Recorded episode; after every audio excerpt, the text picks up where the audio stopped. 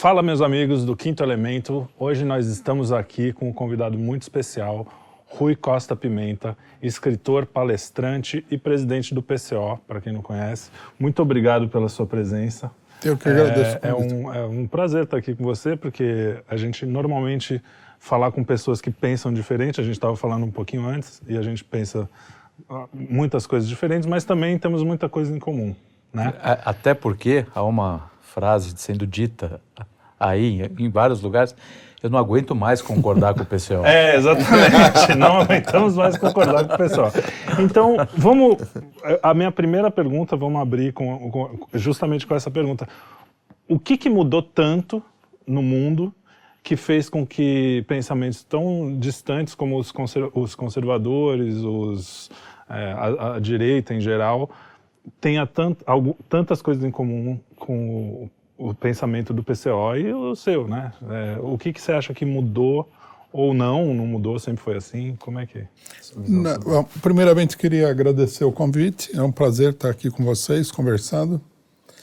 É, eu acho que sim. Eu acho que nós estamos vivendo numa, numa época de turbulência e houve uma mudança muito radical.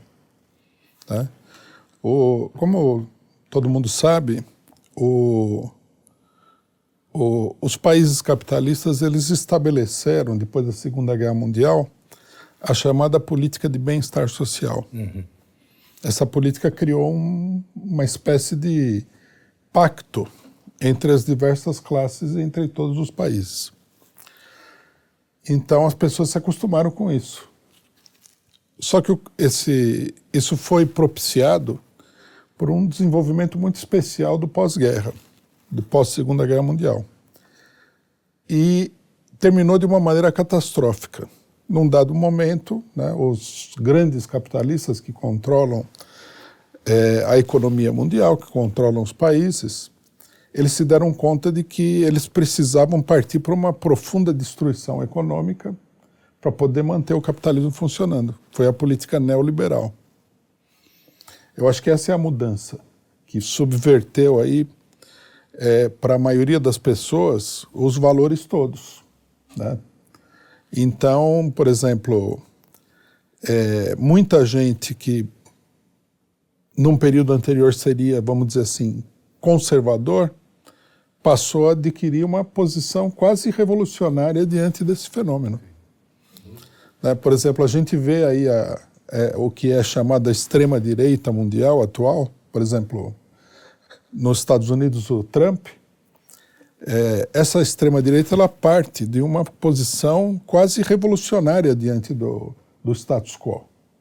Né? Se a gente pegar, por exemplo, o que fala o Steve Bannon, que é o ideólogo dessa, dessa direita, ele meio que propõe, quase que abertamente, uma espécie de revolução. Quer dizer, ele parte da caracterização de que nós estamos vivendo uma época revolucionária. Segundo ele, é a partir de 2008. Né? Para ele, o marco foi 2008. Mas o fato é que 2008 já é uma etapa mais avançada desse processo. Na verdade, a coisa vem de antes. Né? Quando o Trump fala, por exemplo, é, vamos tornar os Estados Unidos grandes de novo, ele está reconhecendo essa destruição econômica. Trazer fala, as indústrias de vamos volta, vamos trazer as indústrias de volta. Fala, ele fala para a classe operária norte-americana que é preciso trazer os empregos de volta, que foram mandados para a China, que foram mandados é, para vários outros países mais pobres, o México e uhum. tal. Quer dizer, é, isso daí confundiu todas as coordenadas ideológicas. Uhum. E da esquerda também. Não, da direita e da esquerda. Todo Sim. mundo ficou confuso porque é uma excepcionalidade, é uma época excepcional. Né? Eu, eu diria, do meu ponto de vista, que é uma época revolucionária. Uhum. Né? Mas é uma época revolucionária muito peculiar, porque eu, eu não tenho exatamente, né, pelo menos no que diz respeito ao capitalismo, nenhum, nenhuma lembrança de que isso tenha acontecido antes. Sim.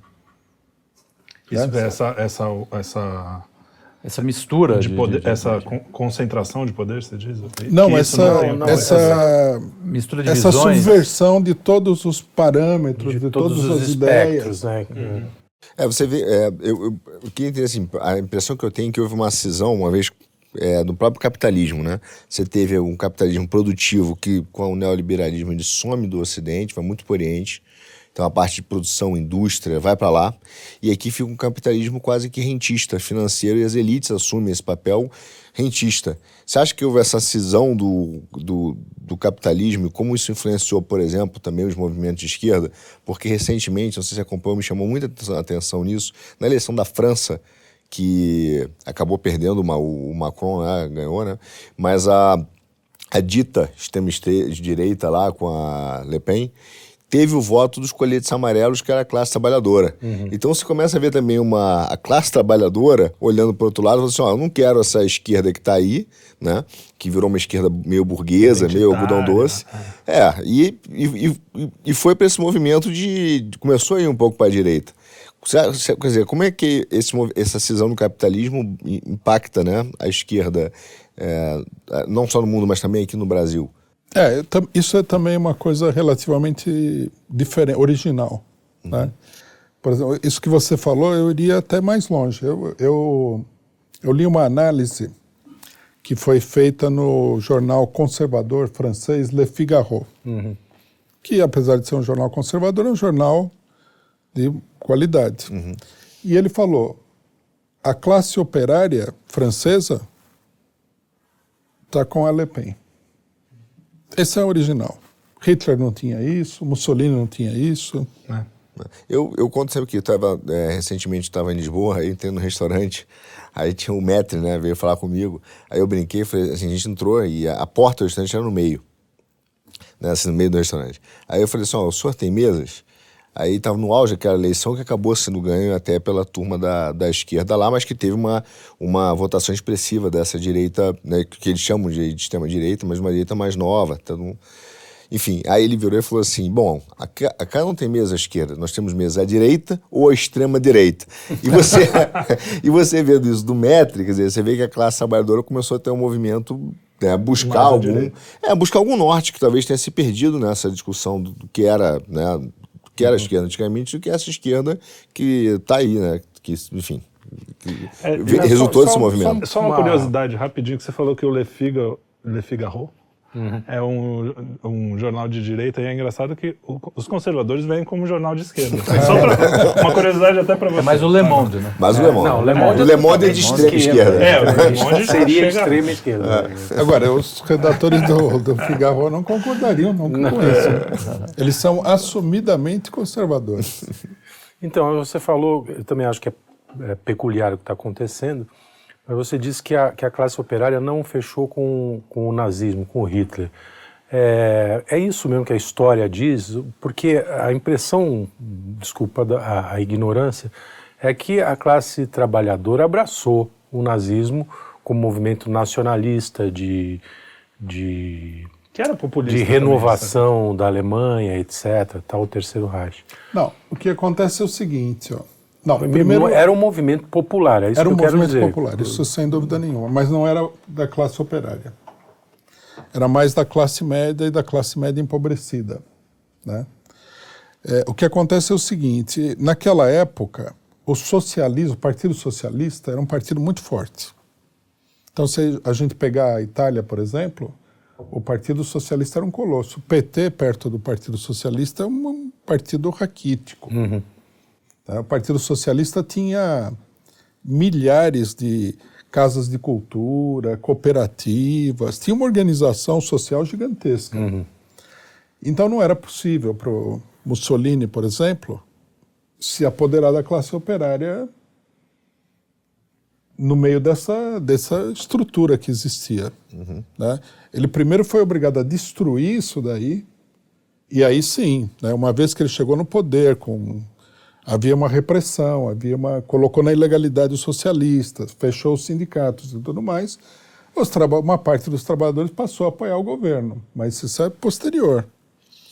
Não é como agora, por exemplo, o Trump não fechou o sindicato nem nada, ele se elegeu presidente da República. Sim, sim. A Le Pen é o segundo partido mais votado na França, uhum.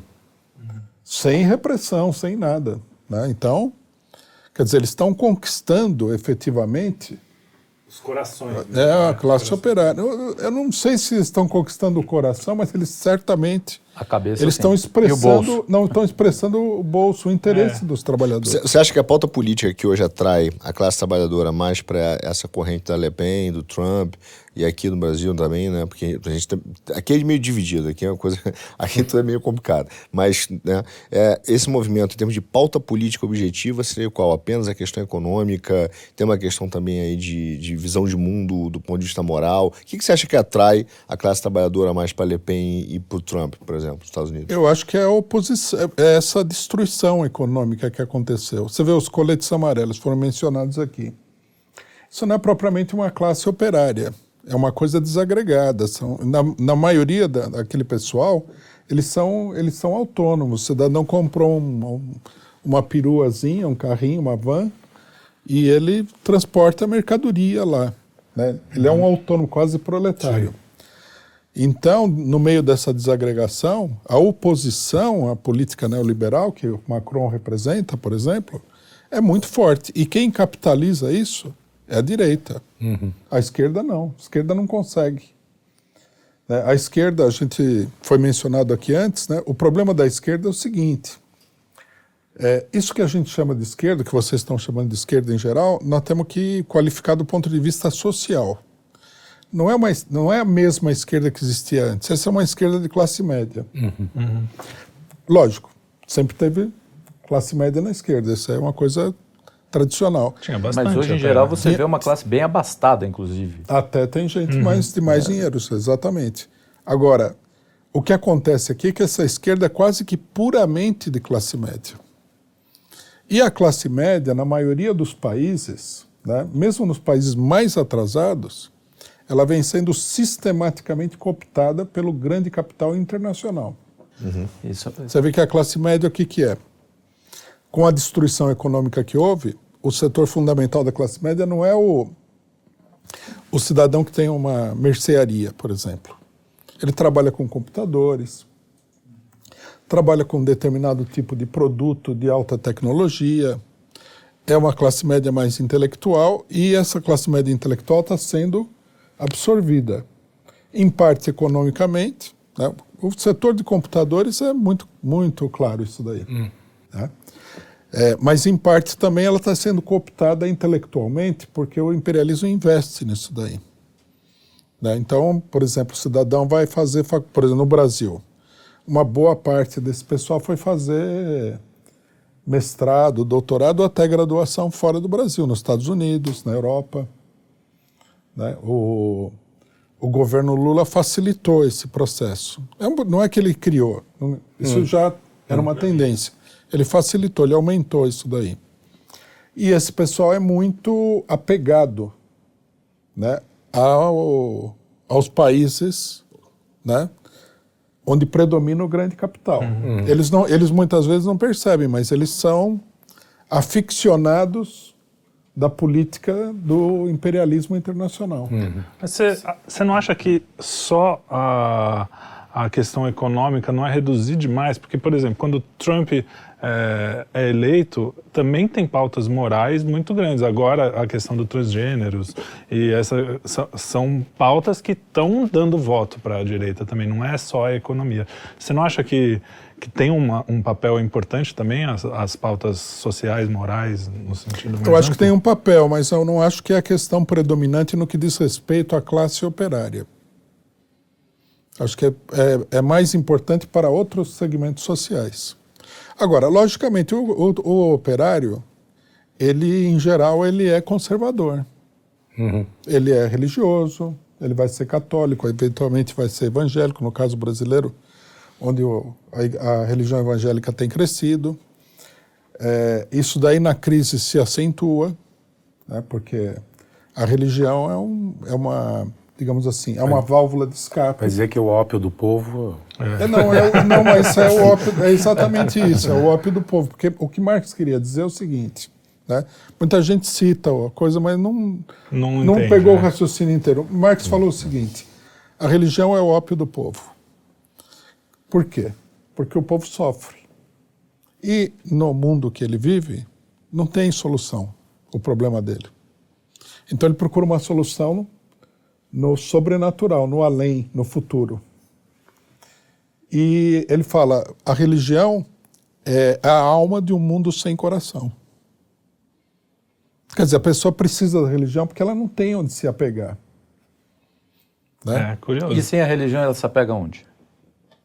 Não, sem, sem a religião, a pessoa, se, se, a pessoa não tem a religião, se a pessoa não, não for, né, como aconteceu com a classe operária em vários momentos, revolucionária, socialista, quer dizer, que ela vê hum. um outro futuro, ela vai cair no desespero, vai cair no alcoolismo, vai cair nas drogas, vai cair na. Ela vai ser arrastada por um mundo que realmente é muito difícil de viver. O ópio, né? O ópio não é. O Marx é da época da guerra do ópio. Sim. Né? Como é que o pessoal usava o ópio naquela época? O ópio era, uma, era a droga do esquecimento. Você entrava numa casa de ópio e aí eu, não existe mais isso daí, pelo menos que eu saiba, não existe. Uhum. E aí o cidadão servia para você o ópio e você ficava lá. Algumas pessoas cometiam suicídio assim. Uhum. Quer dizer, quando a sua vida não dava mais para aguentar, você ia para o ópio. Não é a mesma coisa que a cocaína, a heroína, uhum. não é a mesma coisa. Era a ideia de anestesiar, inclusive. Anestesiar, né? é, uma, uma anestesia. Agora, o, você não pra, pra, era, era uma coisa para você parar o sofrimento. Não era uma, um divertimento, não é como o pessoal fala drogas recreativas, não era recreativo. Era um, era um anestésico. Né? Por isso que Marx fala é o ópio do povo. Uhum. É, não, só pegando o gancho, você falou do, do, quem não acredita nesse futuro né, socialista se apega na religião ou, ou, nas drogas, etc. E esse futuro, é, quando ele vem? Quer dizer, é para milênios, é para porque a, a gente Também viu... não é uma espécie de ópio? É, é porque é, é, ia chegar mais ou menos aí. É. Porque a, a, a gente conhece, você sabe, você conhece história que as tentativas foram desastrosas, no mínimo, né, que a gente Ou pode deu, dizer. teve alguma que você pode falar? É, não, é até pode falar, mas é, e, e, a, e a conversa sempre é deturpar o Marx. Você acha que deturparam Marx? Há 100 anos estão deturpando Marx? Desde a União Soviética, desde a Revolução é, Russa? Eu, eu acho que... Não, eu não diria que deturparam, né? Eu diria que é um processo ainda mais pérfido do que isso. Hum. Né? É, Lenin, por exemplo, ele tem um texto dele, não me lembro bem qual livro que é, onde ele fala o seguinte, que é, as classes dominantes elas vão é, pegar a cabeça leonina de Marx, colocar num pedestal para que as massas possam idolatrar o marxismo, mas sem que o marxismo tem o seu conteúdo revolucionário. Precisa ser retirado todo o conteúdo revolucionário e transformar num ídolo. Numa religião, seria. Numa, numa espécie de religião. Eu acho que foi isso que aconteceu. As pessoas que fizeram isso daí não eram marxistas, não eram socialistas, não acreditavam no socialismo nem nada. Eu estou falando da União Soviética. Uhum, uhum. Então, isso daí foi um processo de usurpação, de estelionato. Né? E desde não, então não é uma, uma repetição. não é que eles erraram na aplicação da fórmula, eles, eles na realidade usaram. eram contra. Eles nem usaram a fórmula. Nem usaram a fórmula. É, é uma, é uma máscara. Uhum. Mas, o que confunde... Nem, mas as outras, as outras tentativas que nem Não, e nem Lenin usou a fórmula, quer dizer... Não, Lenin, Lenin não foi... Não, Lenin sim. Lenin usou a fórmula. Stalin usou a fórmula? Stalin não. Stalin é esse processo de usurpação de destruição. Transformação do ícone, né? Virou, é. virou uma espécie Não, de religião daí, civil. Todo mundo sabe Sim. que na União Soviética Stalin era um deus. Sim. Uhum. Né? Transformou, é transformou é Lenin, inclusive, materialmente. Não, no... Chesterton falava que quem não, acredita, quem não acredita em Deus acredita em qualquer coisa. Esse não seria o caminho natural de, um, de uma sociedade sem Deus? Materialista. Idolatrar não, alguma coisa? Não, porque veja só, é, a confusão aí é muito grande. Né? O socialismo, ele, o socialismo marxista, é, é a forma mais acabada de humanismo, de defesa do ser humano, de defesa de todos os ideais que normalmente né, as pessoas, independentemente da ideologia, consideram que são ideais positivos. Né? Ninguém vai dizer que é favorável que a maior parte da população morra de fome. Não, não, que, o claro. tra- que o cidadão trabalhe e ganhe uma miséria e o outro seja milionário. Só gente muito, Não, é. Não, então, aí é muito perfeito. selvagem quero- vai defender uma coisa a forma dessa. é extremamente bem acabada. O grande problema é que tem um- uma coisa no meio, que é o que vai dar Ser humano. o ser humano, que é sempre o cara que vai assumir para si e, e nem todos são iguais. Não, né? a sem gente dúvida. sabe A gente sabe que tem gente com uma sede de poder que vai usar esse tipo de ideal aparentemente é, superior para deitar todo mundo no chão e falar agora vocês me obedeçam. Não, sem Entendeu? dúvida. Que é uma coisa que talvez a religião aí fazendo um. é, não tem porquê, porque não há nesse mundo ninguém que vai fazer o cara deitar, só em um outro mundo. Entendeu? Então é mais difícil de você escravizar um cara desses, por exemplo, do que um cara que está preso dentro de uma estrutura que, se ele não obedecer o, pat- o chefe, ele morre. Né? É que a religião não é um processo social integral, né? A religião é mais um processo ideológico. Ela É, atua no, do- no domínio das nisso. ideias. Não, são poucas as sociedades onde a, a religião chega a ter um papel é, de tipo de estruturação social, de estruturação política. Sim, é, hoje não. Né? Mesmo Hoje- Hoje em dia, mas já Hoje em dia. Não, então, É, hoje no, em pa- dia. no passado, mas no- hoje em dia Sim. é mais um processo ideológico. Mes- Mesmo que você pegar sociedades assim teocráticas, elas não são acabadamente teocráticas. O Irã, Israel, não é, né? A Arábia Saudita não é acabadamente. Não dá para você colocar uma Israel religião. é secular para burro, na verdade. né? É, Israel Israel é é- totalmente secularizado. Você, você nota que há as- essas contradições. Então, a religião é um processo ideológico. Agora, é, quando você fala da organização social, socialismo, por exemplo, não, esse já é um processo que diz respeito ao, ao, ao funcionamento da sociedade. Né? Mas todas as coisas humanas não acabam refletindo. Por exemplo, é, você tem uma a, a sociedade, as sociedades cristãs, a Europa, que floresceu tanto humanamente, as artes floresceram, as relações humanas. Eu acredito que um trabalhador europeu do, do medievo talvez seja até mais feliz que um trabalhador europeu hoje pós é, positivismo, possível. né?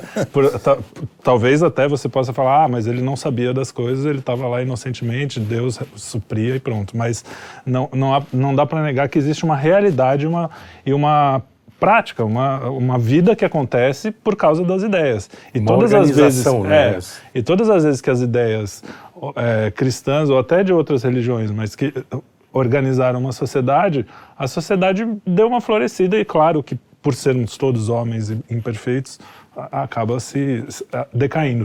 Mas isso não acontece com as sociedades é, que tentaram o socialismo. Você, não- você tem uma explicação para isso? Bom, religião, é, o que você chama de socialismo, não pode ser comparado à religião. Sim. A religião é uma coisa antiga e é uma coisa muito grande. E o que vocês estão chamando de socialismo é uma coisa muito superficial. Tá? É, só para dar uma ideia, para explicar melhor o que eu estou falando. É, muita gente falou que o que estava acontecendo na União Soviética é que havia se criado uma nova classe social. Né? A burocracia da, do Estado Sim. seria uma nova classe social. Tem gente que defende essa tese até hoje. Um dos argumentos que foi usado, daí eles falavam o seguinte, que, ah, como é que se diz? Havia uma ideologia dessa burocracia. Ele falou, não, não há, não há ideologia dessa burocracia, porque essa burocracia ela não é uma classe social de verdade. Quer dizer, você precisa de um produto social profundo para criar uma ideologia. A religião, por exemplo. A religião é uma coisa complexa, não pode ser subestimada nesse sentido. Claro. né? É, já a ideologia dita comunista desses países é uma coisa muito superficial, porque esses são agrupamentos temporários. Você vê que eles sumiram do mapa. Eles não existem mais. Né? A União Soviética desapareceu completamente. Como é possível isso? É porque era uma coisa provisória. Era, digamos assim, quase que um acidente histórico. Agora, a religião, a religião católica tem dois mil e lá vai fumaça de anos. As outra, outras religiões são até mais antigas. Quer dizer, isso não é uma improvisação. Isso aí é um metabolismo social que produziu uma coisa muito consistente e tal. Uhum. Isso foi e também é assim, não é que né, o, o evangélico, por exemplo, ele acha que tudo isso daí veio da Bíblia, mas não é assim. Isso foi sendo criado e recriado durante dois mil anos, né? Passou por vários testes sociais, mudou em alguns aspectos, se adaptou à sociedade que, que vive e tal. Então, é lógico, a religião é uma cultura. Né? Uhum. Não dá para negar que, se você pegar, por exemplo, toda a história do cristianismo, isso daí é fundamental para se compreender a sociedade é, dita ocidental, sim, europeia. Sim, sim, não dá para entender sem você não entender isso daí. Porque as duas coisas são muito profundamente relacionadas. Agora, esse, esse tipo de socialismo que foi falado aí não tem nada a ver com isso. Isso é, vai. Não, eu, eu trazer, tentar um, trazer o, o, jogo mais para o campo. Ah, não, só uma, só ah. uma coisinha. Não, e efetivamente, né, numa história dessa natureza, que está relacionada com a Idade Antiga, que é a religião. Vamos pegar a religião católica como exemplo, o cristianismo. Começa na Roma Antiga. Então está relacionado com a última etapa do, da antiguidade. Uhum. Aí passa pela Idade Média. Né? Mil anos de Idade Média. É, mil é, anos. Que tem várias fases no, também, que é uma coisa que. tem várias fases, é, é uma, um processo complexo. Aí vem o Renascimento, outra coisa complicada. Sim. E depois vem toda a etapa posterior.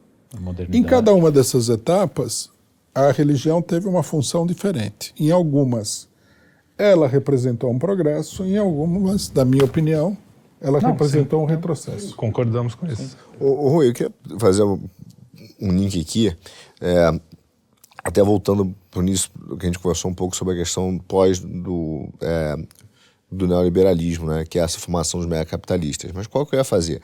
A minha percepção da história é o seguinte: é, claramente, a gente está falando da religião. A religião ela vem e caminha, mas ela expressa um modo de vida.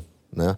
E esse modo de vida era possível fazer parte da organização do Estado, no sentido mais clássico da política, de organizar o Estado de acordo com princípios.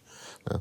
Isso foi tirado do iluminismo. O iluminismo basicamente empurra a religião para o quarto e fala: ó, agora existe uma outra estrutura social e aqui é proibido falar desse assunto. E hoje, é, quando a gente fala da impossibilidade de você sequer né, uma influência da religião no Estado, está muito, na minha visão, porque as instituições de Estado foram capturadas. Então é uma captura e uma blindagem né, normativa de que a gente não pode entrar lá com esse tipo de, de princípio. Mas quando a gente vai para o socialismo, uma das coisas que a gente conversa, que, que, que, tem na base, é a ideia de ter uma sociedade, é o fim da sociedade burguesa, que se tira a sociedade de classe, né, reduz a burguesia através da tomada dos meios de produção sempre me levantou essa questão que fala assim: peraí, o fato de eu tirar a burguesia não quer dizer que eu tenho uma sociedade sem classe. Vai pintar alguém, que, que a gente vai ter um grupo que vai controlar isso. De certa forma, quando a gente vê a questão do, neo, do, do neoliberalismo e dos megacapitalistas, eles não tomaram os meios de produção. Só que ele fala assim: ó, vamos, vamos, brincar aqui de ser. Gostei dessa ideia do socialismo, vou tomar o de meio de produção, só que a gente. Só que os socialistas ficaram de fora. Então você tem um grupo lá de seis, sete grandes empresas que tomaram o meio de produção esvaziaram a soberania do, dos, dos países e estão determinando como é que deve ser um funcionamento. Quer dizer, a, de certa forma, a esquerda não está provando seu próprio veneno do que é a tomada dos meios de produção? Não, porque esse grupo que você fala, eles são os donos dos principais meios de produção. Tá? Tudo bem, existe aí um artificialismo, né? Por exemplo, é, esses grupos monopolistas, que são típicos do século XX e XXI, eles não são efetivamente a sociedade capitalista. Essa, essa, essa impressão, digamos assim, essa Leitura. ideia, ela não é, ela não é por acaso, porque o capitalismo tradicional ele continua existindo. Só que sobre a estrutura capitalista tradicional, um grupo reduzido de empresas tomou conta de tudo.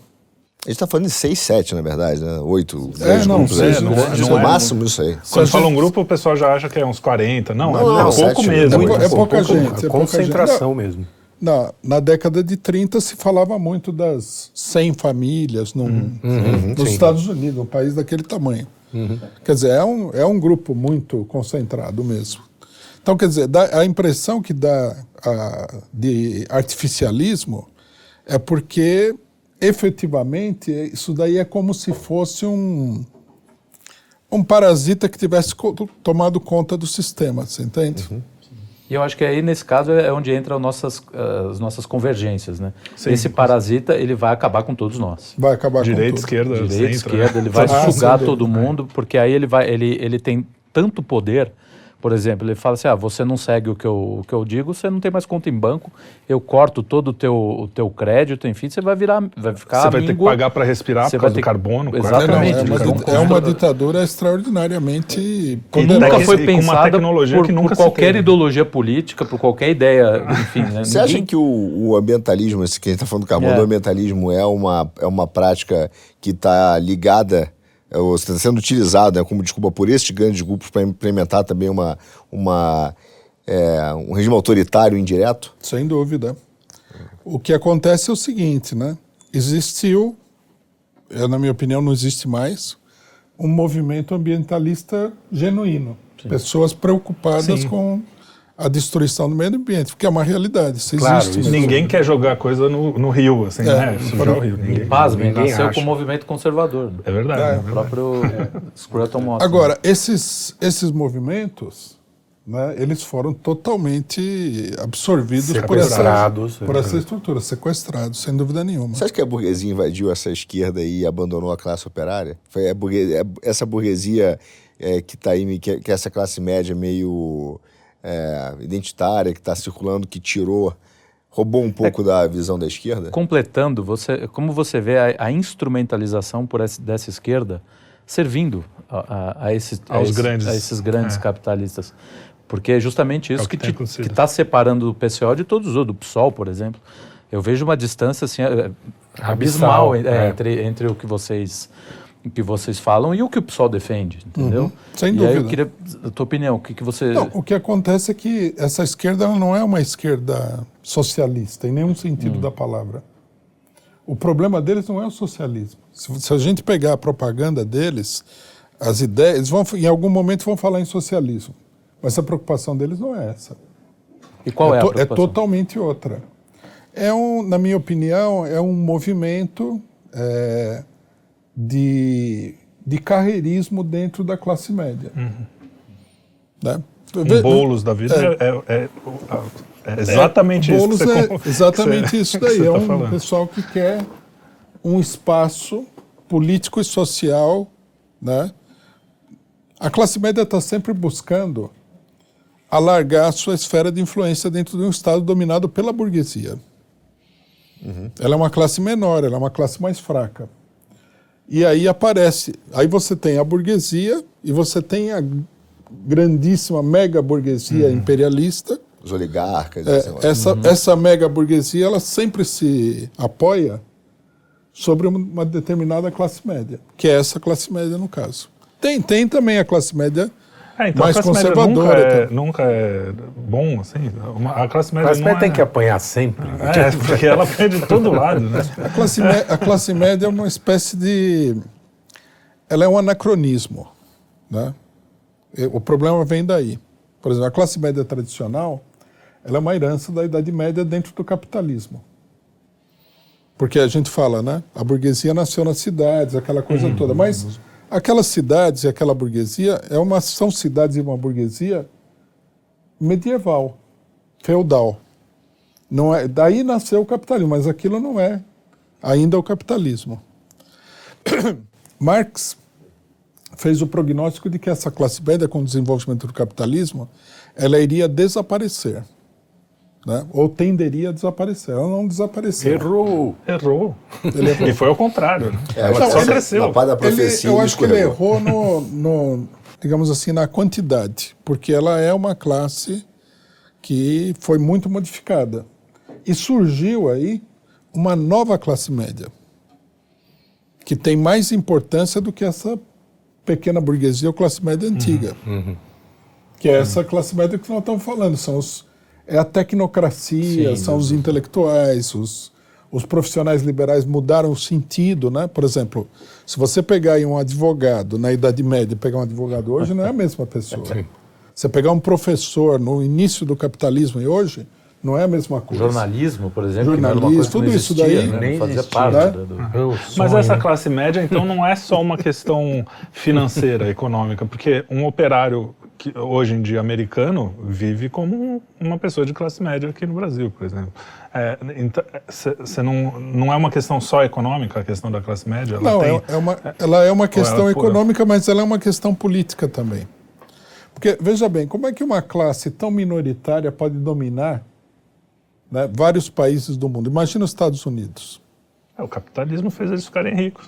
Não, não tudo bem, tudo bem. Até ou certo- não é? Não, mas aí Até tem um mix que é perigoso. certo- Você tem uma técnico, uma Tecno- tecnocracia, uma técnico-burocracia que virou classe média que dominou muito, Então, muitas a- não, tá instituições certo. de Estado. isso aí. Eu, eu, eu, eu ia me opor, mas tá certo. Né?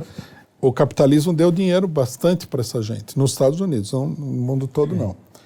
Só que acontece o seguinte: uma boa parte dessa classe média, ela é redundante do ponto de vista social. Ela só existe porque os capitalistas precisam desse apoio. Ela se retroalimenta, então. Não, eles não investiriam tanto dinheiro assim na, em várias profissões se não fosse a necessidade de ter uma base de apoio. Mas sempre tem essa coisa, não, as coisas não acontecem naturalmente também, assim, não tem uma coisa que acaba. Sempre É, tem tem uma uma organização. Não, não, eu não é. estou dizendo que houve um plano para Pô, mas a fazer gente isso. pensa isso, que a gente acha Não, não, eu também. É, organização. não, é, é, então. Não, A gente acha que nada Tem é natural. mim. Não, tem é. muito, tem muita coisa que é planejada, e tem muita conspiração, apesar de que o pessoal fala que é É tudo te- teoria, da teoria da conspiração, né? conspiração. Mas também tem um monte de coisa que acontece, porque tinha que acontecer. Vou, vou dar um exemplo bem concreto. Né, Eu, é, um longo período, eu atuei no sindicalismo dos Correios. No Correio, né, empresa estatal, você tem um chefe para cada 10 trabalhadores. Agora, pergunta para mim. Para a empresa funcionar, você precisa de um chefe para cada 10 trabalhadores? Não. Óbvio que não. E por que, que eles pagam, então, para esse pessoal? Eles pagam não por um motivo econômico, eles pagam para eles controlarem os trabalhadores. Mas não é também a coisa do inchaço estatal, aquela coisa? Não tem isso também? Não, isso aí, o Correio é uma empresa muito bem planejada. O Correio foi uma empresa que, durante a ditadura, era a menina dos olhos dos militares. Eles têm uma burocracia muito bem formada, e tal, uma das empresas mais bem estruturadas do país. É, Tudo pela isso daí é muito bem pensado. capilaridade, né, da, de, de, tá de faz todo informação, né? Isso que você está falando faz todo sentido, porque dentro da estrutura de Estado brasileiro, por exemplo, a gente sempre fala que o Estado brasileiro é feito para controlar, não é para servir. Então ele controla vários níveis, controla o trabalhador, você tem uma estrutura de Ministério Público, é, as próprias é, autarquias de Estado, elas são feitas para normatizar, mas ela- elas vêm com a ideia de que elas vão desenvolver o mercado, mas a primeira coisa que ela faz é assumir o papel de controle. Isso é uma coisa que a gente concorda muito, que no Brasil também existe uma. uma não são os megacapitalistas, mas existe uma estrutura Uma- uma que não elite, uma quer espécie- uma elite- que pessoas como Bolsonaro ou PCO que entrem nesse jogo porque eles são meio. Você, você diz até que o Bolsonaro meio que entrou no jogo, né? Mas é, o Brasil também tem essa estrutura como no- diferente do megacapitalista, que não é tanto uma questão econômica, mas também tem essa estrutura. Tem essa estrutura. judiciária, Não, tudo. todo país tem uma estrutura política determinada, né, onde é, o capital imperialista tem um papel fundamental. O Estado brasileiro é uma associação do capital estrangeiro e do capital nacional. E o capital nacional mais importante é profundamente, intimamente ligado ao capital internacional, tipo Rede Globo, por exemplo. Né? Então, esse bloco é um bloco de poder. Eles controlam a política nacional há muito tempo. Se a gente for retrocedendo, nós vamos ver que. Ô, eu, Né? tenho, eu tenho um amigo que fala que as oligarquias, os clubes, que são esses grandes clubes nacio- nacionais, são, na verdade, a classe média dos megacapitalistas. né? Não faz sentido. Não Ele certo paga o sentido. cara para controlar aquela, aquela fazendinha Não, ali chamada certeza. Brasil. O entendeu? único- O problema é que a burguesia de um país como o Brasil tem mais atrito né, com o imperialismo do que a classe média. Esse é um problema para eles. Hum. Porque a burguesia tem interesse próprio, a classe média não. A classe média é uma classe facilmente cooptada. Dá um créditozinho ali, um iPhonezinho aqui, tudo resolve. Claro, um Fernando Henrique Cardoso, que é uma pessoa tipicamente de classe média, é um melhor servidor dos interesses internacionais do que se você pegar aqui um industrial brasileiro. Porque o industrial brasileiro tem algum interesse dele. O Fernando Henrique Cardoso não. Um Antônio Hermiro da vida, por O exemplo. Antônio Hermírio, tinha- por exemplo. Se É, você você- colocar o Antônio Hermírio, vai ter choque com Um o capital, capital. internacional. Não, você, você, vê, você vê assim, é nítido, porque você vê que esses empresários capitalistas, né, eles tinham uma preocupação com a soberania brasileira, desenvolvimento e tal. E Fernando Henrique para frente, uma grande não tem nenhuma preocupação com soberania. Ele é, Sim, cara, é. ele- ele quer mesmo é, é o, ele não, tem, ele não quer o iPhone.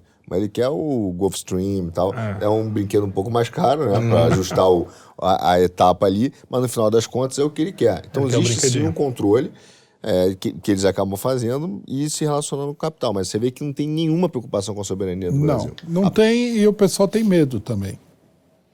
Se você se colocar muito numa posição de defesa nacional contra o imperialismo, você vai sofrer as Sanção, consequências e, vai- e essas consequências tendem a ser duras. Isso, isso é uma coisa que eu acho que também conversa muito com os, com os conservadores de hoje, que é a questão da soberania, né? A gente fala da Amazônia, que é um- um- um- uma coisa que o mundo inteiro está de olho.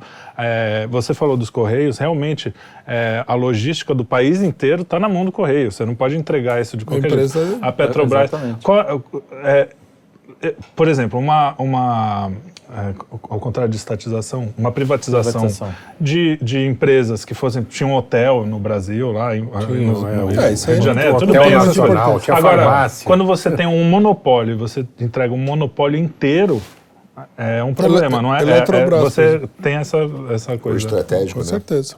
A Eletrobras Não, foi um país como o Brasil não pode se desenvolver se não tiver grandes empresas estatais. É impossível. Porque o desenvolvimento depende de uma determinada quantidade de capital. Então, por exemplo, que empresário privado iria construir uma Itaipu? Sim. Não tem. É, é, não é. tem, não tem Algumas de- coisas eu acho que O sim. estrangeiro que teria o dinheiro para fazer isso aí nunca vai fazer isso.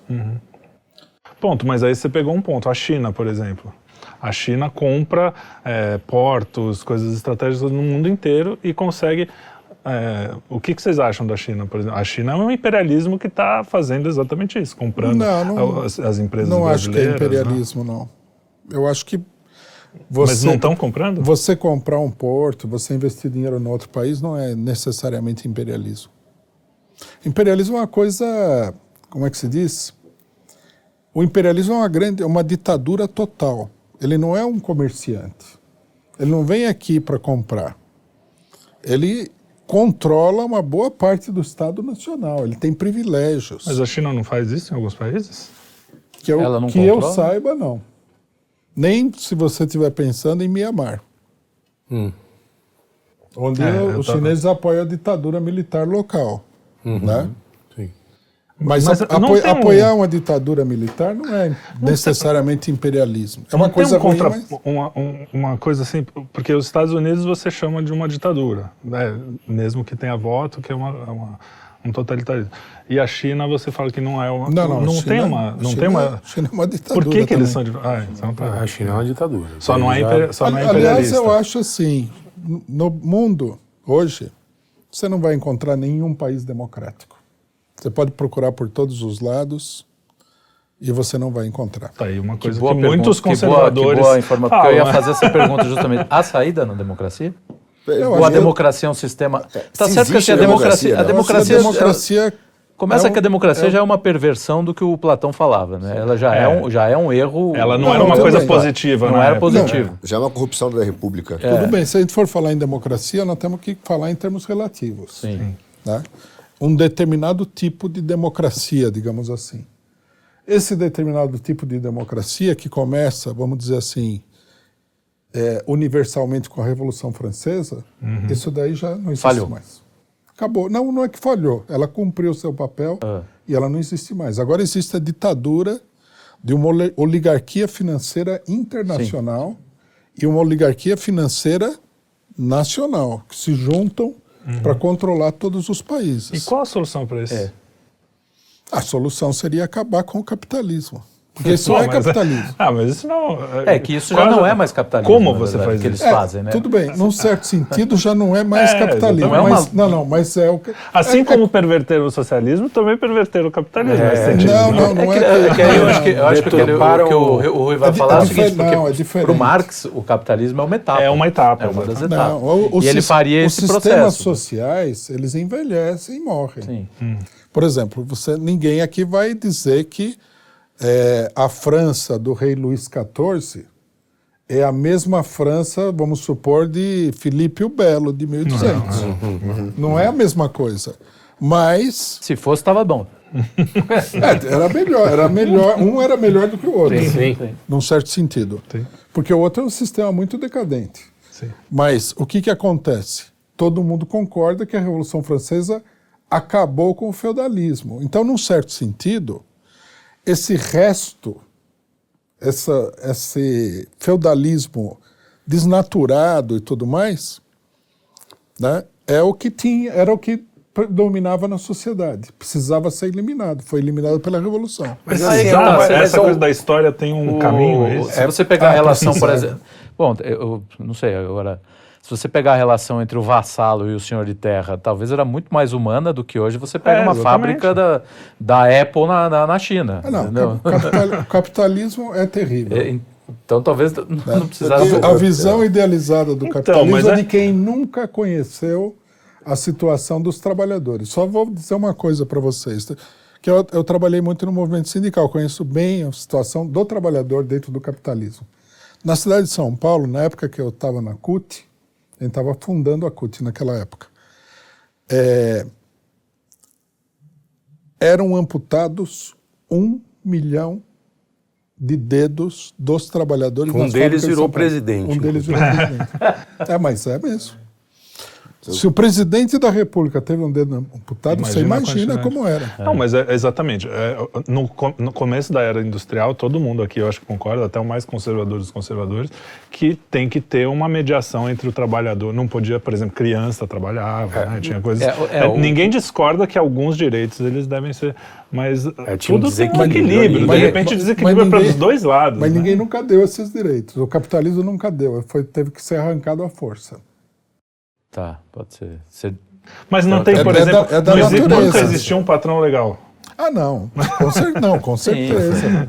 Só vou. Não, por exemplo, meu, meu Aquele- avô... Meu Pô, avô para Antônio Hermínio, o pessoal é. Teve- não, não, por exemplo, Não, e, vou e teve, um caso. e teve capitalista que bancou, inclusive, a Revolução É, Teve, Soviética. teve. Peraí, Não, não foram todos. Não meu, meu avô tinha uma força, não. padaria. Meu avô tinha uma padaria. Meu avô era, era dono de uma padaria. Ele tinha vários trabalhadores. Ele era uma pessoa excelente. Né, Todo mundo achava ele uma pessoa humana. Então, mas essa não é meio da- que a dentro da- regra? Não, não é a regra. Olha só, só eu discordo o seguinte: não foram todos arrancados à força, não. Muitos foram herdados e recebidos de presente do cristianismo, tá? O? É o verdade. cristianismo. O cristianismo deu muitos desses direitos, brigou por muitos dos direitos Ah, sim, humanos. teve né? isso também. Mas eu, eu, eu- né, eu- eu vejo assim, nessa eu entendo o que você está falando, essa discussão, eu hoje vejo na questão da democracia um problema gravíssimo que tem que ver com a oligarquia rentista, que esse é um problema que nós temos mesmo, que, não, que é o que domina, no final, o mega capitalista, que é o cara que não produz. Então, quando a gente fala do capitalismo hoje, na minha visão, é produtivo, esse, esse capitalismo produtivo no Brasil, ele saiu, quer dizer, tá, não está aqui, as empresas não são nossas, a gente tem uma dificuldade, a gente tem uma turma muito rentista que... Vive com muita dificuldade devido ao restante. Os- Devido aos bancos, devido ao Ah. E a gente vive financeiro. um, um domínio financeiro aí, né, de gente, de oligarquias que realmente né, dominam um, um setor. Por outro lado, que eu queria entrar nessa pergunta, aí eu também vejo uma esquerda que foi é, contaminada ou tomada por essa, por essa turma, né? E principalmente houve uma substituição cara, de uma pauta que, que era muito teórica na esquerda. Porque antigamente você tinha a questão da luta de classes, então você tinha consciência de classe. Que eu não vou entrar nela, tem discussões, mas enfim. É, tinha consciência de não classe. concordo. É. Agora, o que aconteceu? Me parece, eu queria te perguntar isso, que é, o que houve é que essa turma começa lá em, nos Estados Unidos, em Harvard, né, que é o negócio da teoria crítica, e aí vem deformando isso, e aí criaram a consciência do privilégio, quer dizer, substituir a consciência de classe pela a consciência do privilégio. A ideia antigamente da esquerda era o quê? Que você tinha uma estrutura de poder e hierarquia que era dominada pelo grande capital, né, e que isso, é, a injustiça social era feita pela, é, é, pela opressão, pela compra da força de trabalho. E o que, que hoje essa esquerda do Boulos aí, da Tabata, essa, essa turma que, que se uniu fala? Que a, o problema da justiça social tem a ver com uma consciência identitária. Então, é, de certa forma, o mega capital fala, pô, obrigado. Eu lá, a Apple, vão adorar essa Adoram, conversa. tanto é Eu que só vou apoiam. povoar agora de, de, de, né, de vou, vou, vou, trans, vou, vou mudar o conceito de, de, de é, justiça social. Então, minha, isso é o meu cenário. Eu te pergunto, correto? Quer dizer, a política identitária né, está trabalhando, na verdade, para os megacapitalistas e destruindo o tecido antigo da esquerda? Totalmente. A gente pode ver que os maiores identitários são as maiores empresas do mundo. Sim. Um exemplo prático, né? Você pega o Uber no último mês, se não me engano, foi mês da consciência homossexual e todos os carrinhos eram cheios de bandeirinha, É. não sei o que e tal. E conversa com qualquer motorista de Uber, o que a Uber está achatando o, o, o, tra- lu- o dinheiro, que eles dão deles, para né? eles, entendeu? A- abaixou a gasolina, eles abaixaram o lucro dos caras. Abaixaram o lucro o dos caras. sistema do Bonito, Uber é, né? é 40 qua- é quase que um retorno ao início do capitalismo. Qua- 40% do, é, mais ou menos, da, do faturamento do, do, do motorista a Uber leva e eles trabalham às vezes mais do que 3 horas por dia. Sim, O 40% é um sócio. E enquanto tá colocando bandeirinha da, da coisa e aí tá todo mundo Tá tudo, ah, A- eu- a olha como Tabata eu sou bonzinho. é. Agora, eu acho que é importante esclarecer o seguinte, que esse identitarismo não é defesa da mulher. Não, Sim, claro, a gente sabe A disso. a gente concorda. a maioria das mulheres não entra nesse... Sim. Não, cabe nesse projeto aí. Sim. Nem do negro, nem de ninguém, nem É. do homossexual, nada. Quem é que entra? Isso em Tem- qualquer tem uma classe, voz alta. Eles têm uma voz alta, né? Quem? Tem uma gritaria. Não, né? Quem compra? Problema é, primeiro a gente tem que entender o seguinte, esses grupos são financiados pelo capital internacional. Sim.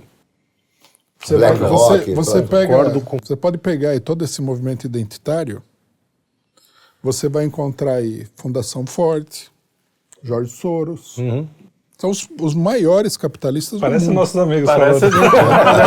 Mas nós, nós- amigo, nós é, fizemos uma denúncia disso daí bastante dura. Sim, sim, sim.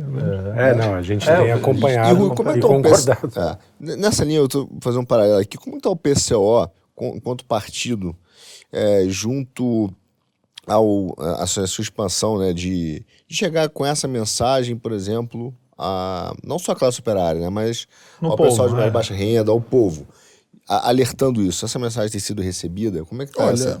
nós temos tido no, no último período uma audiência muito grande. Sim. Muita gente se aproxima do PCO. Eu diria que é o melhor momento. Agora, nós temos que entender o seguinte: o PCO é um partido, primeiro, muito pequeno, em comparação com o PT, Sim. por exemplo, muito pequeno. É, nós estamos caminhando para ser o do, dos partidos, digamos assim, de esquerda, nós estamos caminhando para ser, depois do PT, provavelmente o segundo partido. Mas não no- eleitoralmente, não. É, mas é muito difícil, porque você, você vê esse negócio que o, o STF fez conosco. Sim. É absurdo isso aí. Limaram vocês do, da- das redes todas, É, né? caçaram todo. Nós, nós, o nosso trabalho, muita gente. Vou falar isso aqui, o pessoal vai falar que eu estou mentindo, que é conversa de político. O nosso trabalho, ele não, ele não tem investimento de dinheiro quase nenhum. Né? Por exemplo, nós tínhamos 111 mil seguidores no YouTube, mil pessoas pagando, e não teve di- investimento de dinheiro quase nenhum, a não ser no equipamento, mas com muita dificuldade. A gente foi A gente comprando- sabe bem o que é isso. foi comprar. Exa exatamente. Você- Vocês devem saber como é que é. Sim. E tudo trabalho voluntário do pessoal, do partido e tal. Aí vem um juiz e pá, liquidou com tudo. Agora estamos começando do zero de novo. É isso aí. Ó, lógico que a gente já começa melhor do que a gente estava no Claro, Já começo tem, antes, já mas. tem os equipamentos. Mas Né? ah, Pelo é isso amor que eu. Deus. Até porque isso pode Não, não, não é impulsionar. só isso. Nós, eu queria até aproveitar aqui para fazer uma denúncia. Não é só o STF, porque nos canais novos nossos nós já sofremos retaliações. Porque tem um grupo de pessoas que não, não dá para identificar quem é, que fica assis- Denunciando. assistindo e denunciando, assistindo e denunciando Exato. sistematicamente. Isso talvez até dentro do Google, dentro do YouTube, não sabemos. Não, tem dá nem como saber, né? Você nem. É, derruba é a o processo do Kafka, né? Você não sabe do que Você não, está sendo você não acusado. sabe, é tudo É. misterioso, é um mundo misterioso. É isso aí, mas você, a, a liberdade de expressão e a liberdade, até você são a favor do armamento, nós também, né? Do, da população poder se armar. É, isso tem a ver com liberdade também, né? Exato. É, você é um grande defensor da liberdade de expressão, até um dos raros na esquerda que eu vejo, que defende, inclusive, ó, quando é um inimigo. É, coisa que a gente faz aqui também, falar, ah, é um cara que eu não gosto, mas ele tem o direito de falar o que ele pensa e tal. É, a esquerda, em geral, fala de liberdade, mas ela não. é- Eu saí da esquerda, prime- a primeira coisa que me tirou da esquerda foi a patrulha. Foi falar assim: não, eu, a liberdade para mim é, um- é uma coisa muito cara, como é para você. É, você não acha que a, que a esquerda, com politicamente correto, vendo a coisa da linguagem, tudo, essa patrulha inteira, não está. Não vai matar a esquerda? A liberdade é. Ah, isso daí, eu acho que sim. Eu acho que não vai matar a esquerda em geral, Sim, mas, mas esses grupos, não, na minha opinião, não tem futuro. Não dá para você. mas a esquerda criar- é liberdade? deve- o marxismo, né, que é, digamos assim, foi predominante na, na esquerda, foi a corrente mais importante da esquerda, ele é uma, uma corrente que luta pela liberdade, sem dúvida nenhuma. De expressão até das pessoas que, são, que, ele, que Lógico eles que não... não. Faz a sua pergunta agora, que é o bom momento. É, se bem que pelo que ele vem falando eu já sei Acho a que não, resposta. Mas de todo modo assim, digamos que mudem os ventos e a tua revolução triunfe. Eu sou um pequeno burguês católico e não quero, não gosto desse desse governo e dessa dessa nova ordem revolucionária. Eu tenho chance de sobreviver assim no, no, Eu- no teu regime? eu acho que Você é o presidente. Aham. Preso, né? Tem, preso. Não, não, não. Preso na melhor das hipóteses, né? Agora que a gente tá ficando amigo, quem sabe? Talvez Fazer uma amizade. especificamente. Não, não, deixa Não, ele- o problema, Mas o é, problema é, é o seguinte. paredão ou cana? Não, o problema é o seguinte, ó. Não, isso é tudo uma grande confusão. Tanto no caso cubano como no caso russo. É, quando o- o- os comunistas russos tomaram o poder, eles não tinham ideia de botar todo mundo na cadeia. Isso é fácil de ver se você acompanha a história, como aconteceu. Mas é desde a Revolução Francesa, assim. A não, Revolução tudo Francesa também não pensava em arrancar o coco de É, todo não, mundo. Não, não justamente, eu vou, eu Né? vou chegar Fosse- nesse ponto. é. Por que, que essas coisas acontecem? Por exemplo, na Rússia, Kerensky foi preso no começo da Revolução. Hum, isso. Tinha que ser preso, ele era o primeiro-ministro, estavam derrubando o governo e tal. Soltaram ele sob palavra. Não, ele não, ele fugiu, mas uns vários generais foram presos. Aí eles se comprometeram a não atacar a revolução, foram soltos. E aí? E logo depois eles estavam armando um exército contra a Revolução. Bom, esse- estourou a Guerra Civil, que é, vai acontecer em geral em toda a Revolução. E a Guerra Civil, se, ou você leva a sério isso daí, ou você é totalmente derrotado. Ou você não é um, não é um Não é revolucionário. um revolucionário. E numa situação de guerra seja, civil, você não pode permitir que as pessoas né, eh, façam propaganda ou defendam ou se mobilizem dentro da sua. Vamos supor, você está em Moscou. Você não vai permitir que a pessoa faça uma propaganda favorável ao exército que está atacando você. Esse pessoal vai em cana Numa mesmo. guerra civil. Isso daí é uma é a, a confusão vem do seguinte que é, depois a repressão se transformou numa coisa universal. Sim, sim. Mas isso é o stalinismo, não é o começo. Tá? Mas toda Ah, mas revolução acaba Lenin, assim, não? Lenin Não, também não, tô- gostava tô- de passar um rodo também. Né? Não, sem dúvida. Sem dúvida. Não dava mole, não. Não dava Não, mole. não, ele, ele, inclusive, ele reclamava muito dos outros. Que ele, tem era- frases dele que ele fala assim: isso aqui, não é uma, isso aqui não é uma revolução, isso aqui é uma gelatina. É, então. é Porque ele, ele chegou e falou: os jornais né, da esquerda, da esquerda, que estão defendendo os nossos inimigos no campo de batalha, têm que ser fechados.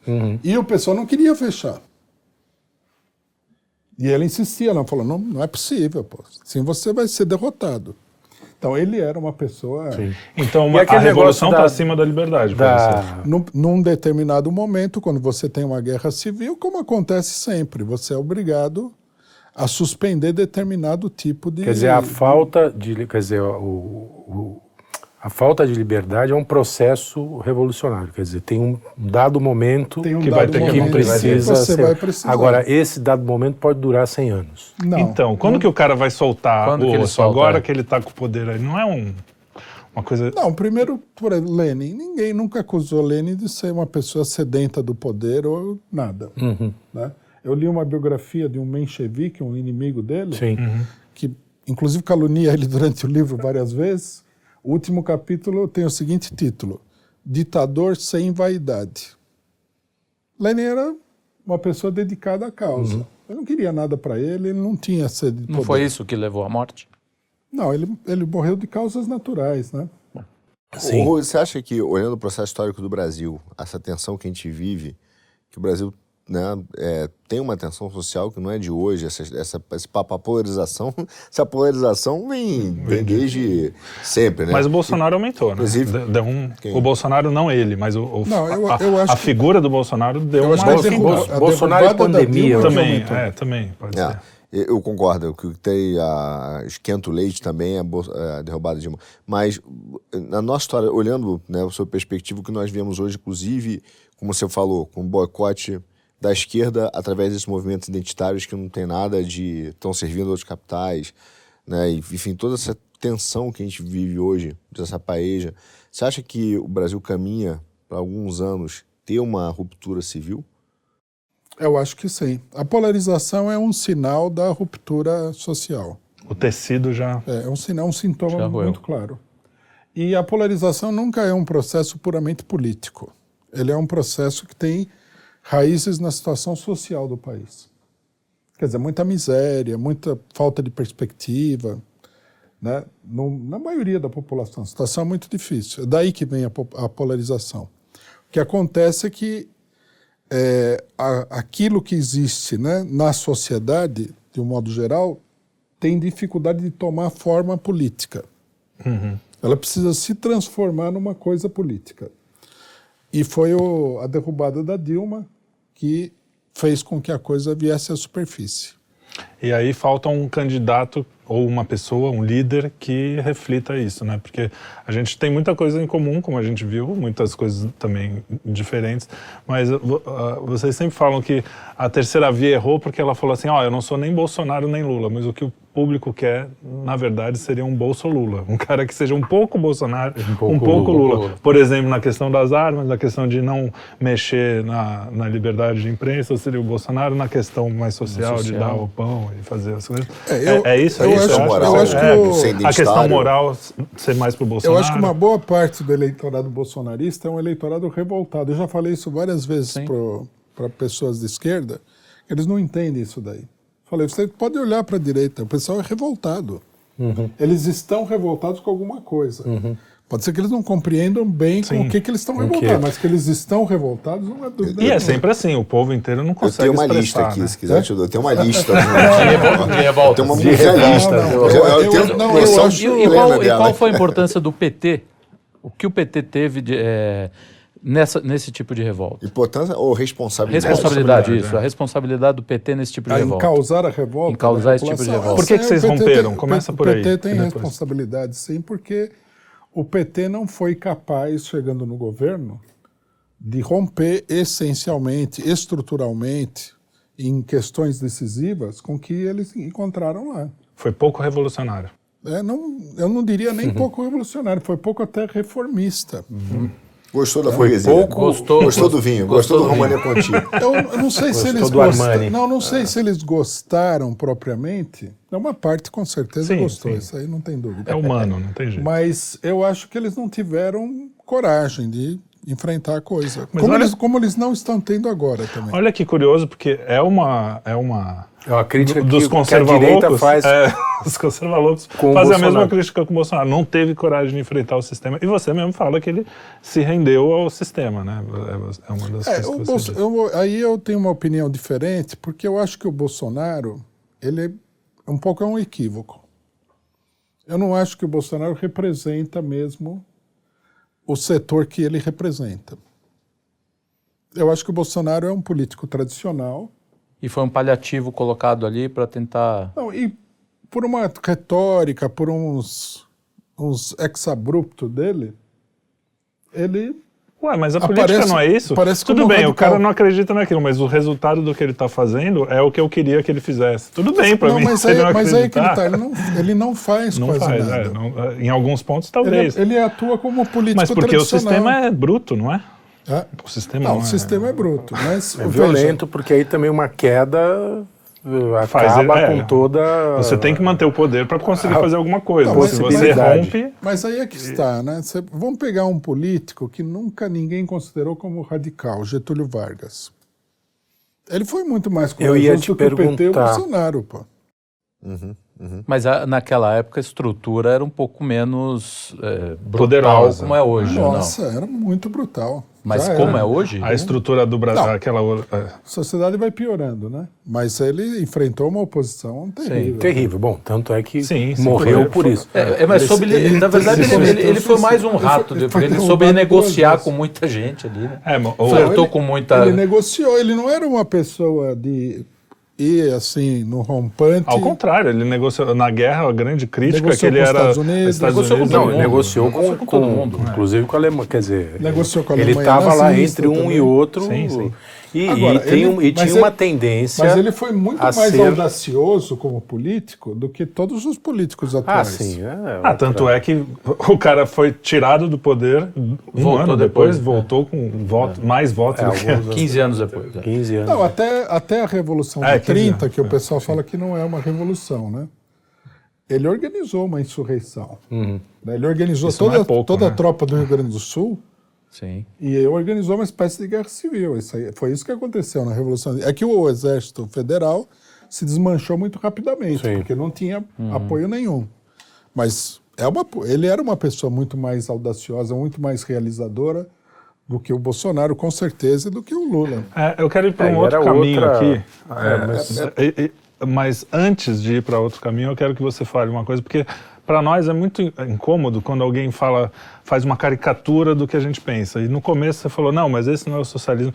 Eu queria que você falasse, se conseguisse, em poucas palavras, qual é esse socialismo que você, que você defende, para a gente entender mesmo, para a gente não ficar com a caricatura Com- com o e sim com espantalho, o que é. você pensa. Eu quero entender o que você Quer pensa. espantar. Olha, para mim, para mim o socialismo ele está relacionado com várias coisas, mas o fundamental não é nem a situação de sofrimento da população, embora isso daí seja muito importante. O socialismo para mim é a única via de progresso para a humanidade. É, eu entendo o socialismo assim, que é o que eu aprendi estudando o marxismo, né? O socialismo é aquele sistema social que vai emancipar o homem de uma série de questões que são uma limitação terrível pra, para a humanidade de conjunto. Quer dizer, parte não do, do problema de uma determinada parte, parcela da, situação, da sociedade, os trabalhadores. Não é daí que parte o socialismo. O socialismo parte do seguinte: nós vivemos num, num regime que é bárbaro, o capitalismo é um regime bárbaro, e a sociedade precisaria evoluir para um regime que fosse verdadeiramente civilizado. Marx fala que com o fim do capitalismo com, fim, terminaria a pré-história da humanidade. Né? É, Engels fala é o salto do reino da necessidade, do reino da necessidade para o reino da liberdade. Eu entendo o socialismo desse ponto de vista. Pela primeira vez, com o socialismo, totalmente realizado, o ser humano vai ser capaz de controlar o seu destino né, no planeta Terra. Vai escapar dessa servidão que ele tem do sistema social. Porque o que, que é o sistema social que a gente vive ou que a humanidade sempre viveu? É uma coisa que o próprio homem construiu, mas ele está escravizado por esse sistema. Toda a humanidade está escravizada ao sistema. Então, o socialismo libertaria o homem disso. A gente entraria num, num regime onde o próprio ser humano vai ser o dono do destino. Mas isso dessa não é sociedade. muito longe de uma É, coisa no- possível? No, mundo de hoje, na prática, por exemplo, quem comandaria a Apple? Nesse socialismo? é, como é que seria feita essa distribuição? Como é que, quem cuidaria das, enfim, da, das, dos progressos tecnológicos, Eu da- acho que das essa- redes sociais? Eu acho que essas coisas todas, elas precisariam ter um controle social. Não seria uma pessoa... Não existe, não existe a pessoa ideal. Então você é a favor do controle social da mídia? não? Depende do que nós estamos falando. Falando em É, controle o social. Lula na verdade, eu tenho uma proposta que é mais radical do que essa do Lula, né? Eu não gosto dessa expressão Acabar com o do jornalismo. controle social. Não, Aí, Tô brincando. aí eu ganho meu. É, pra não, gente não, concordar. exemplo, agora em, É isso, a gente concorda. não, veja, agora em outubro vai vencer a concessão da Globo. Sim. Eu sou favorável a não renovar. Aí, vai Essa é votar no proposta- Bolsonaro daqui a pouco. Em muito pouco É, tempo vai tá votando. cravar 22. Eu, eu, eu acho que a Globo, como concessão, ela fez tão mal ao país que é evidente que ela não deveria ter reno- renovação. Ah, sim. Mas eu queria te fazer, fazer uma pergunta sobre a questão até teórica, que você falou do Engels e tal. Tem um, no- tem um livro do Engels, que, me que é o clássico, que ele fala da família, propriedade, etc., que aquilo ali me incomoda muito na, quando ele traz o- o- um- uma, uma análise dele da, da evolução da sociedade. Porque ele vira e fala o seguinte, ó... Civilização era quando nós vivíamos em tribo e no momento em que o homem vai para a monogamia, cria família, inventa propriedade privada, ali é a raiz do mal. Não. E ele começa a defender um pouco dessas sociedades que eram anteriores e fala: a gente tem que acabar com a propriedade privada e um problema é o monoganismo. Aí eu digo: pô, peraí, isso, aí, isso me dói muito. Né? Então, nessa visão de socialismo, não é do- assim, não. você tira ela. E destruição, ó, Mas consequentemente, da destruir família. a família por causa da é superestrutura, uma não tem interpreta- essa? Não, o problema da família, o problema da. O, o- Marx fala claramente no Manifesto Comunista, mas não é entendido. Ele fala o seguinte: que a família é uma farsa. Ela não existe realmente. A minha É isso que ele, diz. ele não, ele fala que a sociedade burguesa é uma sociedade onde, na realidade, existe uma, uma prostituição.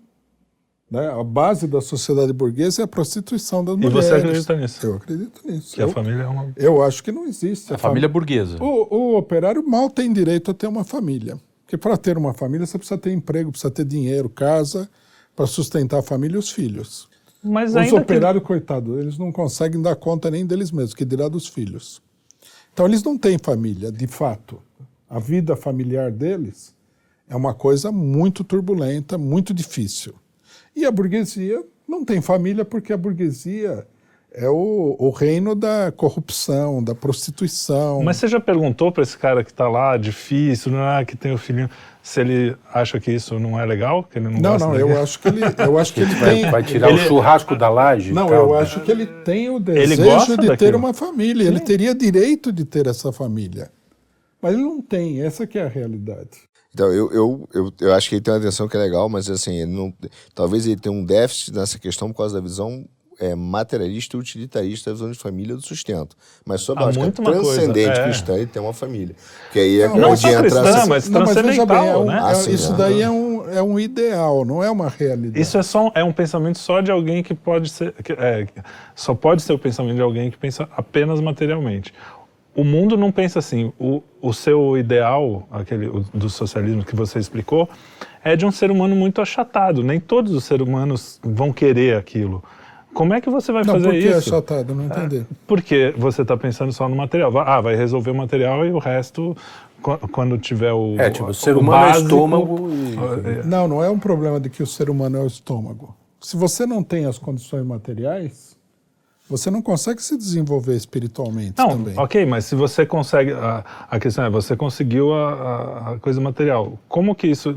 Primeiro que, para mim, é uma utopia. Acho que Qual? todo Ter mundo, é, todo mundo ter uma condição material. Então, esse é um problema. Essa é uma questão. Não é uma utopia, você Não, acha que isso é acho que possível? não. Eu acho que a gente tem que medir a coisa pela capacidade né, técnica que existe no mundo hoje de produzir os bens materiais. É muito grande. Não é de se perguntar por que, que tem gente no Brasil que passa fome. O Brasil não Sim, consegue sim. produzir não, claro, comida para essa gente. é uma pergunta. Então, Mas quer dizer, diga mas que é falta de capitalismo, não só. Não, De não fato, Não, não, eu, eu concordo, eu concordo que é falta de capitalismo Né? também. Eu concordo com essa ideia. Não acho que o capitalismo vai você o problema Sim. da falta de capitalismo, mas, Mas que é isso- falta mas de é. capitalismo, não há dúvida nenhuma. Mas o problema é o seguinte: se vo- você, por exemplo, você quer ser um artista, tudo bem, um- uma pessoa muito idealista vai ser artista, um, sei lá, um Van Gogh, um Gauguin, por exemplo, né? Não tem o livro famoso que fala da vida do Gauguin, um, um, a, a, Lua e seis vinténs. Uhum. Tudo bem, eu acho que isso é ou a pessoa idealista é assim, mas a humanidade não é toda assim. Isso é uma exceção entre os seres humanos. Então, e você... o Lenin não gostava muito de artista, não. Não, claro que gostava. Não era muito chegado, não. O, eu tô pensando os engajados. Não, não era ele que falava que todo mundo ia ser poeta. Eu, não, né? ele ia, não, isso era o Trotsky que dizia ah, que Trotsky, todo, todo. Eu confundo às vezes. Todo é, cidadão vai se transformar num Gork, ele dizia. O quê? É, eu não gosto muito do Gore. então, não, é, era muito não, mas, bom. É, mas, não, mas, mas, é um grande escritor. Saber o que, que você leu. Oh, desculpa. o, o, pessoal lê A Mãe, né? É, é que é um mãe. livro... É, é bem Qual é o que você... Vamos falar de literatura, então. Literatura. Que livro você indicaria do Gork? Depois, que, qual, qual é a sua paixão? Eu, eu indicaria um livro que eu acho extraordinário dele, que é A História da Vida dele. Hum.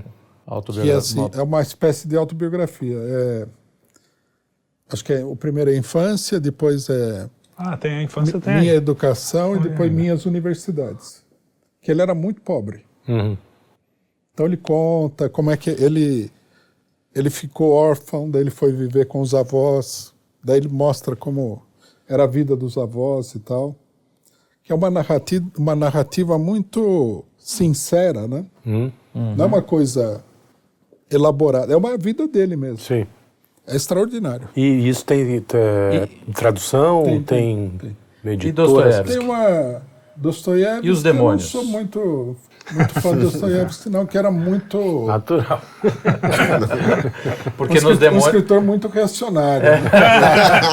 é, que a gente gosta bastante, faz sentido. Não, não, não é que... Não, veja bem, não, mas, mas é... eu acho que estraga a literatura dele. É. O, o eu, não li, eu, não li, muito, eu li Crime e Castigo, achei ruim. É. Uhum. Achei ruim porque o final, até uma, um certo momento, falei, nossa, é um grande escritor.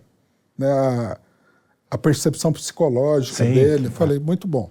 Mas é. chega no fim, até, até que o é cara. que a gente mais gosta. É, isso que, é a falar. Ou seja, você gosta até onde o cara não sentia culpa. Né? Não, não, fizeram com o filme, não, ele sentia. sentia não, tudo sim. bem que ele sentisse culpa. Não, é que eu, eu acho assim. Brincando. É um. Tô reduzindo. É meio que assim, é o que eu estava falando ontem para uma outra pessoa, né? numa discussão. É um gol de mão, você entendeu? É, porque, é, porque o final o transcendente é pra gente Mas é toda grande arte vai ter o gol de mão. Não, tem, é, toda tem, grande arte tem, um arti é, tem a mão do artista.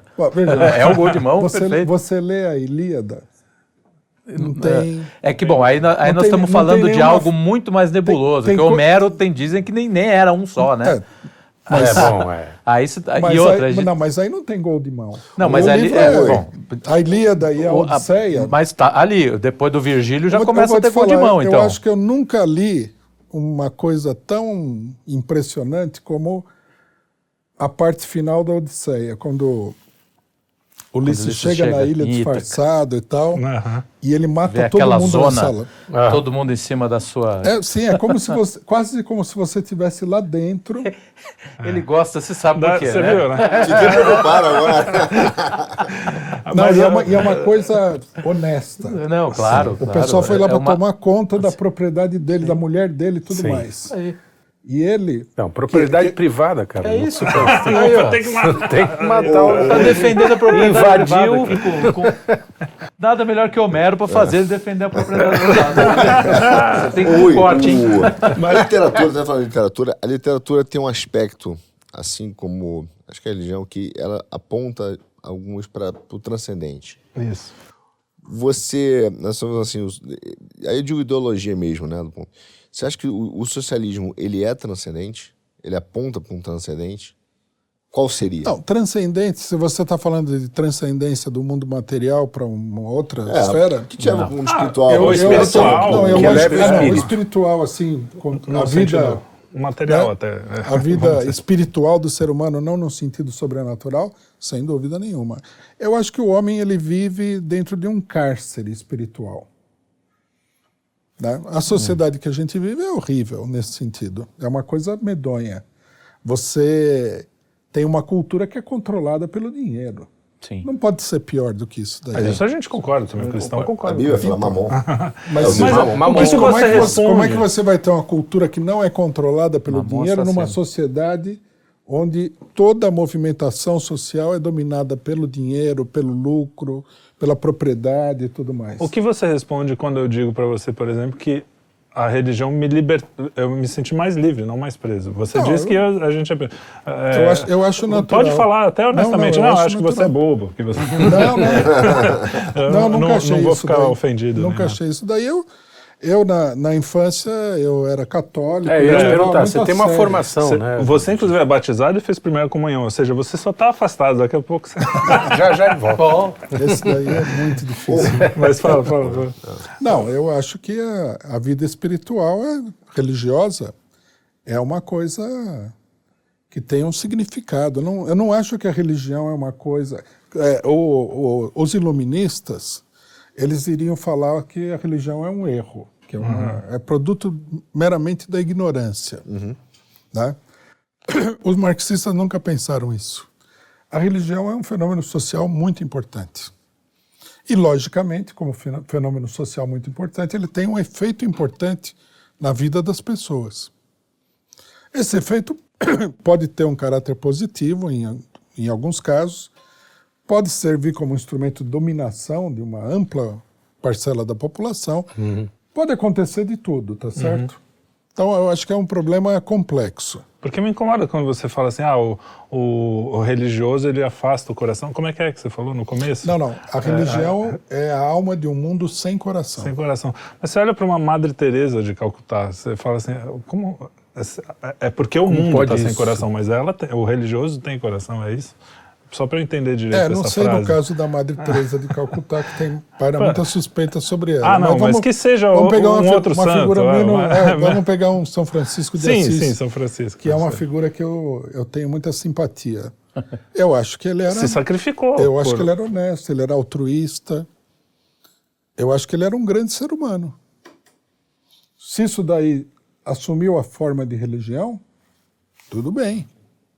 Né? É uma, é uma das possibilidades. Na mesma época, tinha o Papa, com quem ele se desentendeu. Sim, sim. E apontou, falou, mas como que vocês estão vivendo essa riqueza toda? Outro tipo de concepção religiosa. A dele, eu simpatizo com a dele, apesar de eu não acreditar nas coisas que ele acredita. Legal. Eu acho que tudo que os, tudo na, na humanidade é parte do, da existência do ser humano sobre o planeta Terra. Né? Marx, por exemplo, tinha como um do- uma das suas máximas: nada de humano me é estranho. Pena que a esquerda não consiga acreditar nisso. daí, né?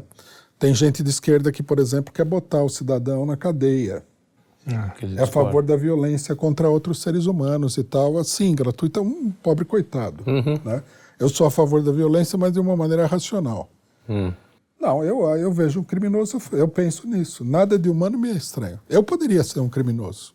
Eu acho que todos aqui poderiam ter se tornado criminosos. Sim, mas escolhemos não ser. Escolhemos ou nós tivemos condição de escapar disso daí por uma série de coisas. Eu, por exemplo, na minha, na minha juventude, quando eu era bem jovem, logo eh, lá pelos 15 anos de idade, na adolescência, eu conheci várias pessoas que eram marginais. Opa. Convivi nunca? com eles. Eram, eram, eram, tinha uma turma grande onde eu morava, no Ipiranga, e tinha de tudo. Lá tinha assaltante à mão armada, traficante de droga, é, explorador de prostituição, ladrão de carro. O que você imaginasse tinha lá. Eu conhecia essa gente. Eles são seres humanos como nós. Eu poderia ter embarcado. Mas aí. fizeram Até- escolhas, até, né? até tinha uma, não, até tinha uma sedução. Mas eu, por exemplo, a minha educação, Sua família, talvez? minha família, não, com certeza, minha família. A, prim- Ué. a primeira educação que você tem é na família. É muito importante isso daí. Interessante. A minha educação não, não permitiu que eu me deixasse levar por isso. Mas eu poderia, tivesse uma educação diferente, poderia. Então eu vejo todas essas coisas de um ponto de vista humano. Sim. Por exemplo, a religião não acho que é uma coisa de uma pessoa que é, é estranha ao que eu sou. É, São as coisas esse, que eu esse ponto sou. que está colocando é perfeito, é extremamente cristão, inclusive. Todos Exato. nós, É, né, desde sim. a queda, temos a, podemos a propensão de tudo. E eu acho, Temos eu essa acho- eu acho Mas, mas muito veja legal. bem, isso é a aqui, luta, né? você vê que eu estou Sim, citando claro. o próprio Karl Marx. É, Né? Você vê que É, uma- ele falava bonito às vezes. não, mas ele teve bons diagnósticos. Não, eu vai, tava- é, a, a- a questão, eu queria saber de você quando que na sua, na sua vida, uma coisa mais pessoal assim, você, tudo bem que você era muito novo quando fez primeira comunhão, mas quando você falou assim, não, esse mundo do jeito que tá, ele, ele tá injusto, e, e eu acredito que nós queremos a mesma coisa pro humano. Eu quero o bem do meu irmão, como você quer também do seu companheiro, vamos dizer assim. É, então, quando que você falou assim, não, tá errado e, e o que a gente precisa fazer é esse caminho aqui de... Bom, foi um processo isso daí. Eu primeiro abandonei a religião porque eu me sentia incomodado com o que é a religião. Não era o problema de Deus em si. Eu cheguei à conclusão de que a religião, principalmente a religião católica, é uma espécie de ditadura espiritual. Quer dizer, as pessoas querem controlar aquilo que você pensa, sente, e eu achei que isso daí era um absurdo. Eu rompi com a religião aí. E, aos, e à medida que você rompe com a religião, você vai buscar uma resposta para as coisas que estão acontecendo. Através de leituras e discussões, etc. E tal, me tornei materialista. Foi um processo. E é, no mesmo processo, eu comecei a me interessar pelas questões sociais e políticas. Agora, aqui vocês riram, né? Mas tem muita importância a família, porque minha mãe era uma pessoa que era muito, ela tinha uma filosofia muito humanista. Né? Por exemplo, essas coisas do, do, da defesa da liberdade de expressão e tudo mais, isso aí, antes de ter lido o marxismo, que me comprovou e me fortaleceu na convicção, eu aprendi em casa. Minha mãe era assim. Ela era uma pessoa, ela era uma pessoa extremamente a favor da liberdade dos outros, extremamente. Não conheci, conheci pouca gente que fosse assim. Então eu aprendi primeiro com ela. Então, teve, lógico, etapas em que eu certas coisas que eu aprendi, eu também me revoltei contra isso, mas no Sim, fundamental Que faz parte de qualquer é, não processo. é que eu cheguei aí, num determinado momento, adquiri essa É, convicção. não Eu foi, não foi um insight nenhum. Não, né, foi claro. uma coisa de. É, eu acho que nenhum processo intelectual ou filosófico Sério. É curioso, por é exemplo, sério o de meu um é o dia para o outro, né? É, então, Não, a educação É, é, a educação é importante. É importante. Ou você se aproveita dela e evolui, ou você se revolta contra ela. Sim. Né, para fazer alguma coisa. de qualquer jeito é importante. né? De qualquer Mesmo maneira é importante. É, o que eu acho interessante, assim, embora a gente tenha visões assim, até irre- irrecon- in- né, Inconciliáveis. inconciliáveis, né, a gente parte de, pri- de princípios, né, de premissas, na verdade não são princípios, mas de premissas distintas. Né? A, a- a minha, por exemplo, assim, a- essa, essa sensação de incompletude que você encontra nessa, nessa resposta socialista, eu encontro na religião. Que aí, para mim, é uma, é uma, é uma, uma crença profunda de que há Deus. A gente só consegue se, ser pleno nesse, nesse, nesse sentido.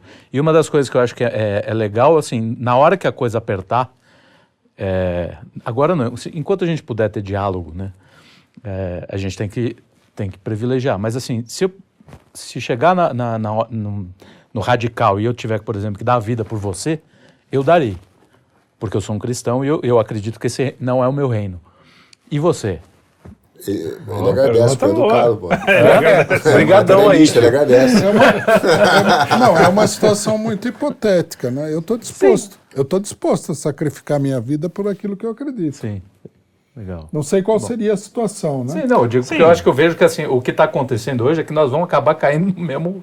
no- Todo mundo na eu- mesma eu- bola. eu- eu- o que mesmo eu- barco, eu- né? eu- O que eu acho é que é, muitas pessoas, não é, não é todo mundo, mas muitas pessoas procuram a mesma coisa e encontram soluções Sim, diferentes. sim, sim. respostas distintas. Isso faz parte também da experiência. Mas de estamos cada querendo um, mesmo, a, a mesma coisa, né? É. o bem comum que a gente quer, o, o amor entre as pessoas, que a gente possa Exatamente. poder viver né, dignamente, sem. Só que, por exemplo, eu, eu uma vez discuti, numa, foi fazer uma discussão numa igreja batista. Então eu expliquei para eles. Esse pessoal é perigosíssimo. Eu sou batista. Ah, é, a primeira igreja batista, acho que de Santo André, acho que é a primeira do Brasil, não sei. Não sei. Era uma igreja grande e tal. O pastor me convidou que era a campanha eleitoral. Aí eu expliquei o seguinte, falei, o, o Jesus Cristo, ele era comunista. É, Bom, essa é- é controverso. Não, isso eu Nossa, demonstrei, com, demonstrei com vários exemplos. Sim. Sim, né? sim. Eu falei, a diferença TL que existe também. entre o socialismo marxista e o cristianismo não é que a gente eh, tenha, digamos assim, eh, uma concepção radicalmente diferente. Os meios é que são diferentes.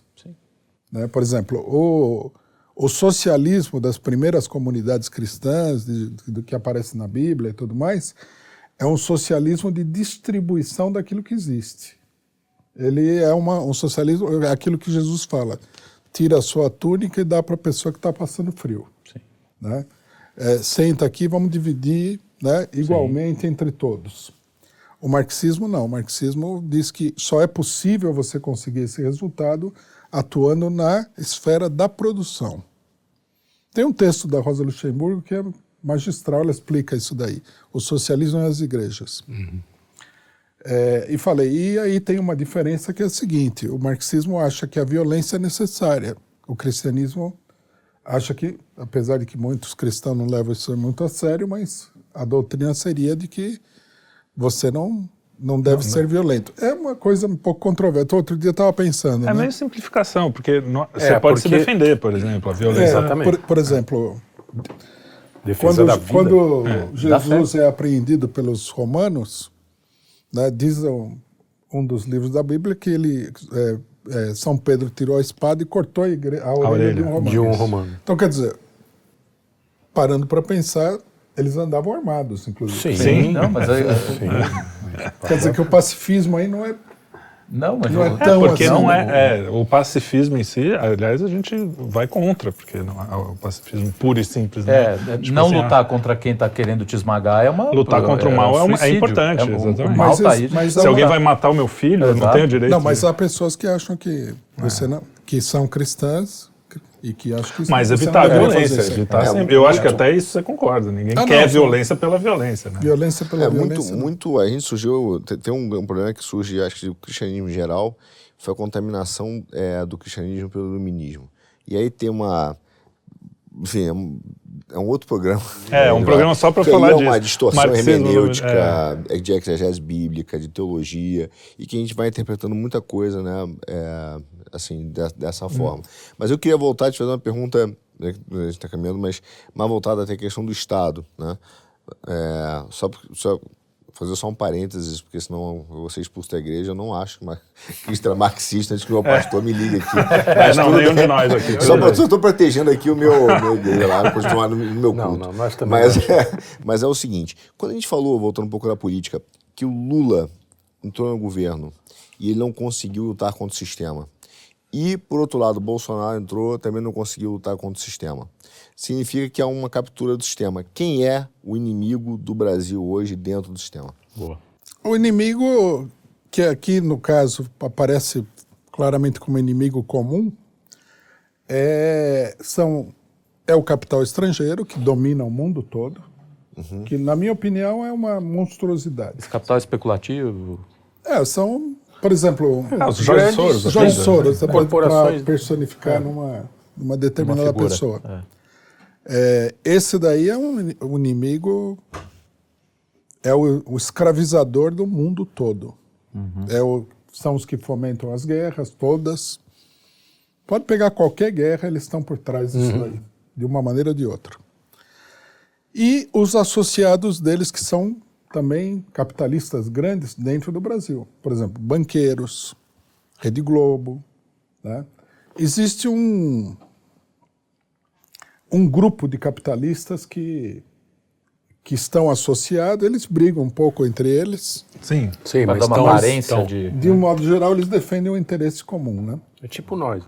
E, o, o- você acha que eles capturaram, esses grupos internacionais capturaram a tecnocracia ou a tecnico-burocracia de Estado? Quer dizer, tá, tá lá dentro? Porque não Uma é só, parte. Você não consegue só, não é só a grana, né? Sim. Ele tem, eles têm os meios de ação políticos e jurídicos. Quer dizer, você toma um poder como presidente da República, você, não, você mexe o mancho, mas o Estado não vai, né? É certo. Não, sim, uma, uma parte do Estado não, não anda mesmo. Não adianta você querer. Isso daí é real. Né? É real para o Lula, é real para o Bolsonaro, é real para todo mundo. Né? Mas eu acho assim, não, não é, a gente não deve generalizar a burocracia, porque eu, por experiência, conheci muita gente, principalmente da parte técnica da burocracia, que é muito apegado ao interesse nacional. Né? Por exemplo, engenheiros da Petrobras, Ape- eles realmente gostariam de ver o Brasil dono do petróleo, desenvolvendo a tecnologia nacional. Né? Existe essa burocracia, existe até dentro das Forças Armadas. Né? É gente mais esclarecida, né? são técnicos e tudo mais. No Correio conheci vários que eram assim. Gente preocupada com o, o país. Não estava preocupado só com consigo mesmo. Eu acho que o que eles capturaram mesmo é uma classe média profissional que está diretamente ligada aos interesses internacionais. né? Na informática tem muito. Tem vários setores, principalmente o, é, pessoas que abrem empresas e tal, né? São muito ligados ao interesse imperialista porque o Brasil não, não, não conseguiu desenvolver um, a, informática, a informática própria e que foi obra desses grupos internacionais, né? Então você seria a favor da Itautec hoje? Por exemplo, Eu seria- Itautec eu- é um monopólio aqui também. eu seria favorável a que houvesse uma empresa estatal, né? A É Itautec, mesmo? eu, não, eu não posso dar uma opinião muito abalizada, porque eu não... Você imagina que ia estar na mão do. Itaú hoje. Então, não pois é. é. muito bom. né? Não, São pro- esses caras que não, a gente tá provavelmente é uma Eu coisa complementar. Não, mas é que tem uma parte da economia brasileira que é complementar à economia internacional. Sim. Provavelmente a Itautec é isso. Porque Mas se- havia empresas nacionais de, de tecnologia de informática. Nesse ponto eu vou voltar É, à China. então- A gente entregou para a China, é, a- eles, o nosso parque industrial, não só o nosso, do mundo inteiro, né, foi para a China. Mas a ma- boa parte da- das indústrias foram para a China. E a gente tem na nossa mão é, alimento, que é uma das. O Brasil é um dos grandes produtores de alimento do mundo e a China depende muito da gente. Você não acha que a gente podia pressionar no sentido de, pô, então me devolve uma tecnologia aí, porque só a indústria que. que- não sei se você concorda com isso, mas só a indústria que faz realmente o PIB crescer de verdade. Que vai, Não, então, isso- assim, só a indústria tem a trabalhador. gente não, não, não deveria, plenamente. não deveria forçar. por esse motivo. Não é, exatamente. Se não tiver, Sem indústria não vai- tem Não tem trabalhador. operário, né? Como é que vai ter operário? Você não acha que a gente devia pressionar, não devia ter uma Não, pressão? eu acho que uma mudança na política interna causaria isso. Interna. interna. O problema da China é o que, que é? A China, ela teve, agora mudou isso daí, durante muito tempo, a mão de obra mais barata do mundo. Né, Os chineses eh, trabalhavam por 30 dólares ao mês. 650 reais. É um salário de escravidão. Por Sim. quê? Porque eles têm uma, uma população muito grande e essa população, a maioria dela é rural. E a, e a agricultura chinesa é uma desgraça. Sim. Então, É, se chama o cara- cidadão para trabalhar na cidade, ele vai. Claro. E depois, né, a- o governo chinês impôs uma condição de servidão a esses trabalhadores.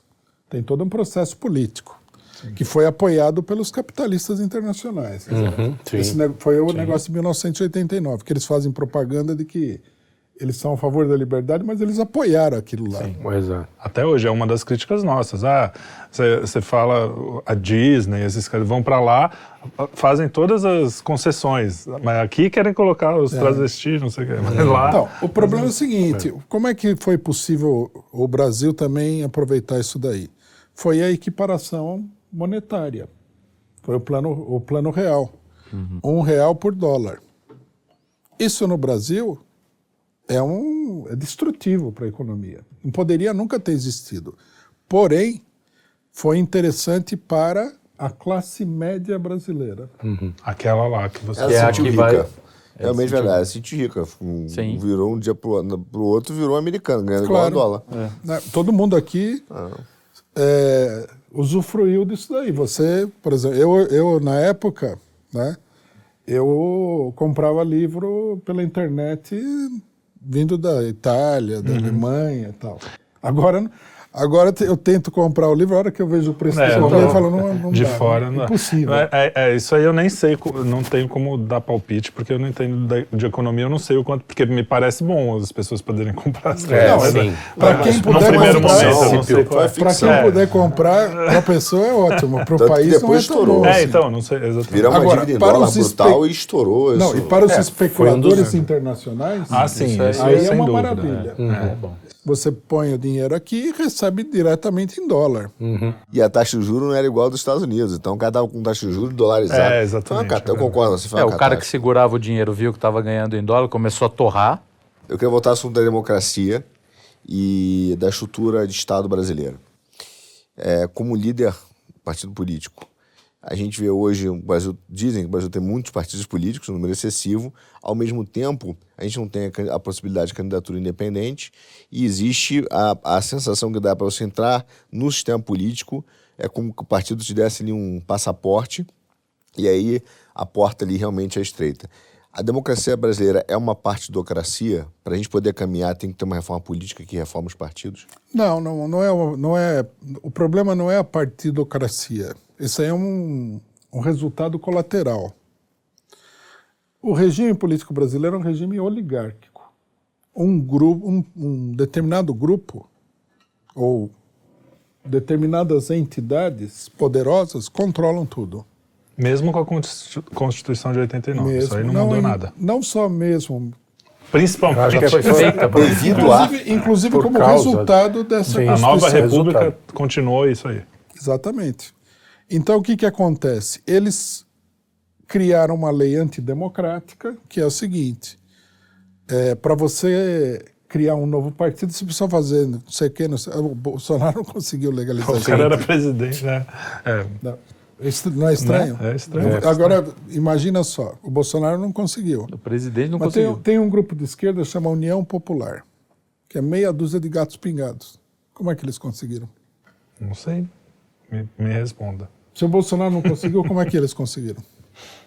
É, Você precisa recolher 500 mil assinaturas e precisa ser muito bem registrada essas assinaturas Isso é apurado, né? Que... em sete, oito estados do país, não sei quantas cidades, etc. e tal. É muito difícil de você fazer isso daí. E qual foi a mágica? Não sei. Eu, eu fico espantado quando eu vejo. Porque não é só. De repente surge do nada um partido. Como é que surge? Eu sei como é que os partidos burgueses fazem. Eles têm apoio empresarial, o empresário pega a assinatura dos funcionários. Sim, sim. pronto. Mas um partido de esquerda, como é que faz? Estranho. Se a gente fosse, se a gente fosse caçado, a gente ia legalizar de- o partido de novo. Então a gente ia ter que pegar os militantes, sair na rua, bater de porta em porta, ia ser um trabalho gigantesco. Bom, por que que eles fizeram isso daí? Para justamente criar aí um domínio, um controle. Só alguns partidos, alguns conseguiram furar a barreira, nós, por exemplo, Uhum. né? Num dado momento. Então você tem aí o, o controle da pessoa que quer se candidatar por um sistema partidário fechado. O que, que teria que fazer? Abrir esse sistema. Vocês aqui querem legalizar um partido? Recolhe mil assinaturas, legaliza o partido. Ah, mas aí vai ter 400 partidos. Qual é o problema? Nos Estados Unidos tem 400 Exatamente. partidos. Se tiver, é, se tiver capaci é, capacidade, não, para ganhar votos, se tiver com- competência para ganhar votos, tudo bem, que, tem, que tenham mil partidos. né? O que nós precisaríamos é um sistema eleitoral, partidário, etc. e tal, democrático. Primeiro precisaria tirar o TSE da jogada que eles controlam tudo. Não sei por Mais uma, hein?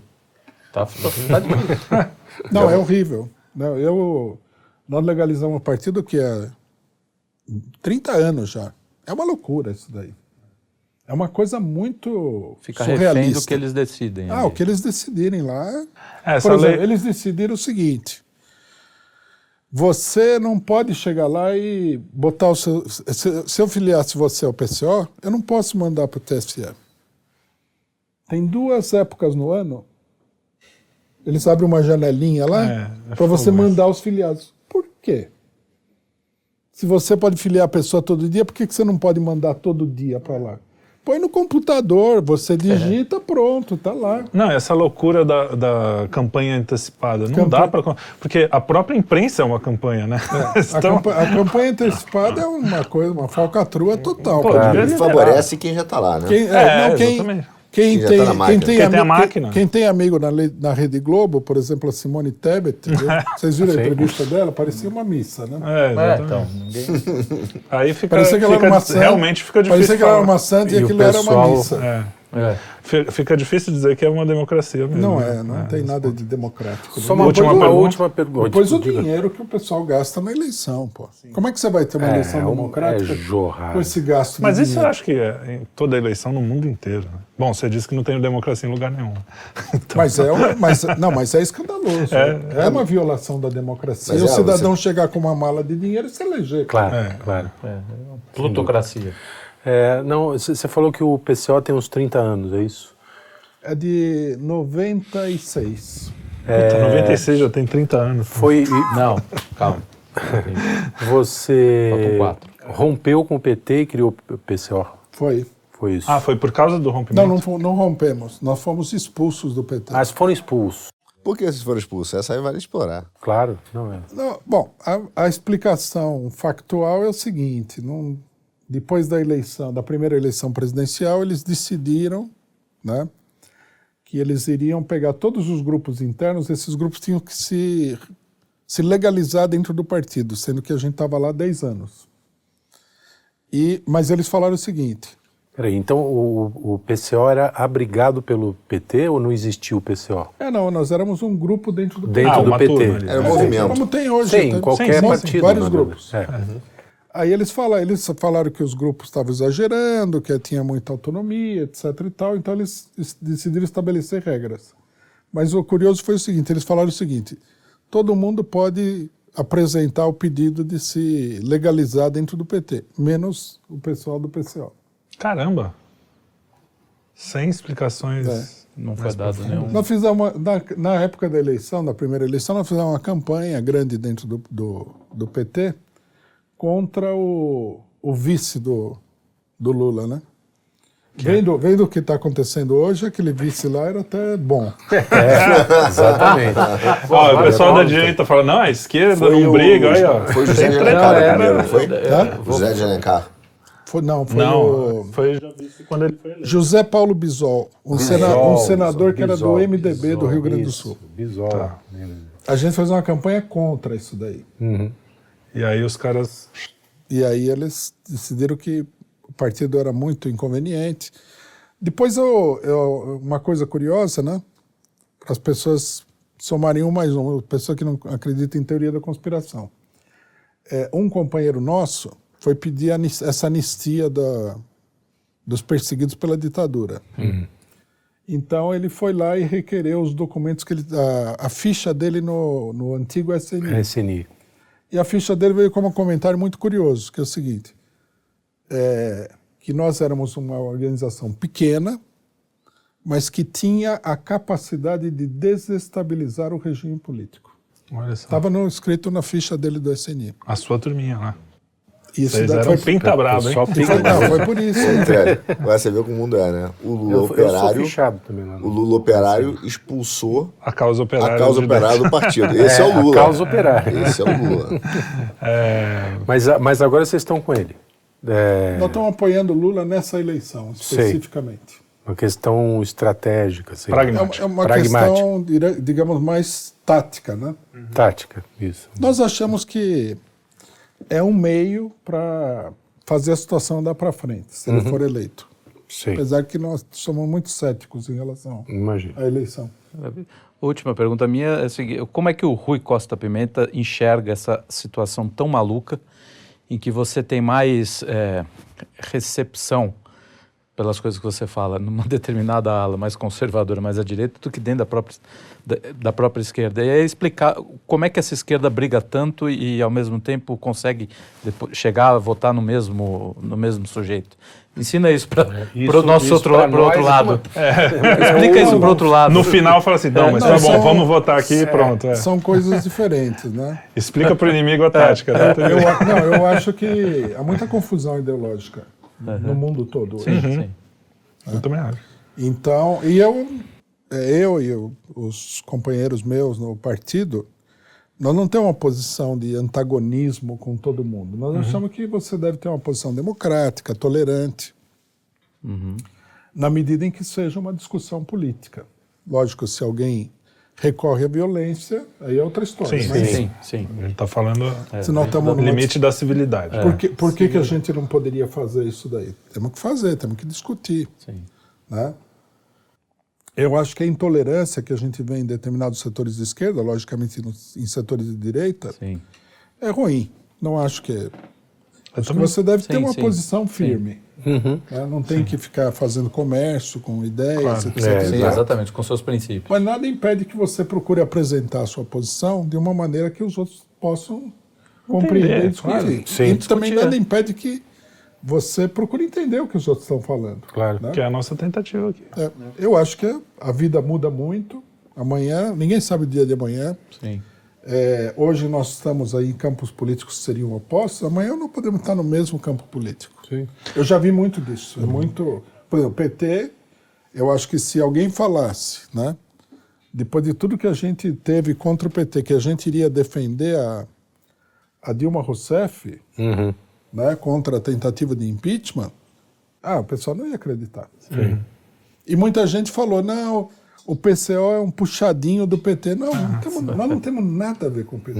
Nada de nada de nada.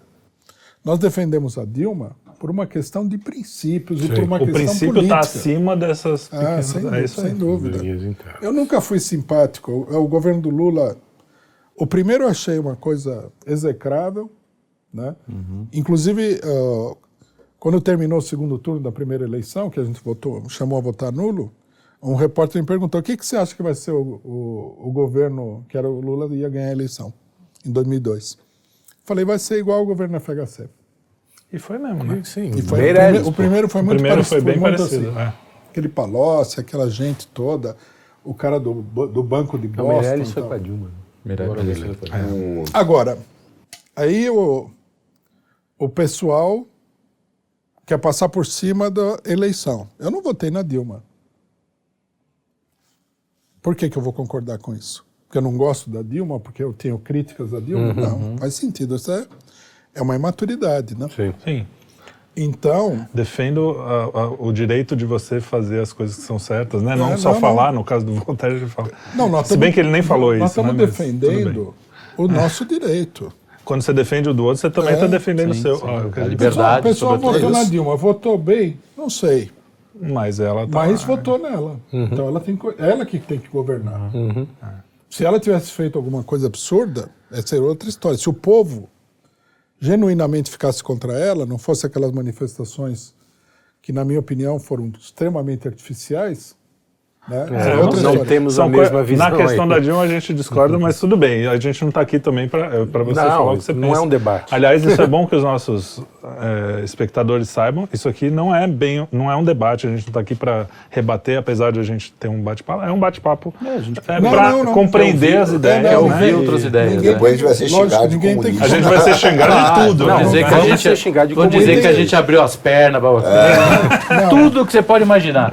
Mas a gente quer ouvir não outro viu? Mas Não é só refutou, você lá. não refutou. Não refutou, não, É, não, não, não sei o quê. É que a gente, a gente tem certeza da inteligência dos nossos espectadores. É, Eles é, vão dos chegar às suas quatro. provas. É, os- todos os três espectadores. Eu não sei também se, se é interessante nessa situação alguém ver um bate-boca acalorado. É, não, não, a gente não tem Não, esse, é esse a gente não perfil, quer, a gente na não quer, verdade. a gente não quer Porque também aí acaba virando. Ganha nem sempre quem tem a razão. Ganha quem grita mais alto, ou quem faz o. É, é, quem, é. quem lacra, ou quem imita. Né? estribucha. Muito É, legal. Eu É, sou que- partidário de fazer um apelo à razão. Sim. A pela Ok, razão. que é o Perry White. Nossa. Perry. White, é, o- é o livro É, do Cacete White. Planeta, do Perry White, apelo à razão. Pessoal, mais alguma coisa? Não, agradecer, É, né? Pô, é, agradecer, esse, mano. esse banho de civilidade foi muito bom. eu que agradeço. Ó, Muito bom, eu muito tenho bom. certeza que a gente sentado na mesa, se a gente fosse sentar para almoçar, para beber, para conversar, ia ser agradável, um papo agradável. É, é isso que a gente quer, que a gente que a, a- a gente sempre fala que existe uma ordem das coisas e a, a civilidade, a- o ser humano está acima da política. Claro que se o cara quiser né, brigar na mão, eu não vou ficar amigo dele. Mas se a gente conseguir conversar, é sempre melhor do que. Mesmo do que... sabendo que na guerra civil a gente tá A gente fudido. tá- com ele. É, tá bem. Muito obrigado. Eu, que, eu gostaria que vocês assinassem o canal, liguem o sininho, façam todas aquelas coisas. Estamos no, no Instagram, arroba programa 5 Elemento. É, Sigam-nos, enfim, Tudo que vocês é sabem rede, como é que é. do- dos- Muito- desses mega capitalistas. É, aí, essas vamos, redes mega- Vamos quebrar eles de, de baixo. por dentro, pegar Por o dentro, sistema é, por dentro. É. Muito obrigado e foi um prazer estar aqui. Um prazer mesmo, foi muito, muito bom. legal a conversa. Eu queria, além de agradecer o Rui, estou admirado com a coragem, porque a gente, o Boulos não viria aqui. É, entendeu? é porque verdade. Ai, como a gente é- ele tem. É, Não, não. Porque ele, tem- Não, ele mas tem é- medinho. eu não, tô brincando, porra. Eu tô falando que o Boulos não toparia uma conversa com, com quatro conservas, entendeu? É isso É aí. possível. Obrigado, obrigado mesmo. É isso aí. Até a próxima. Valeu.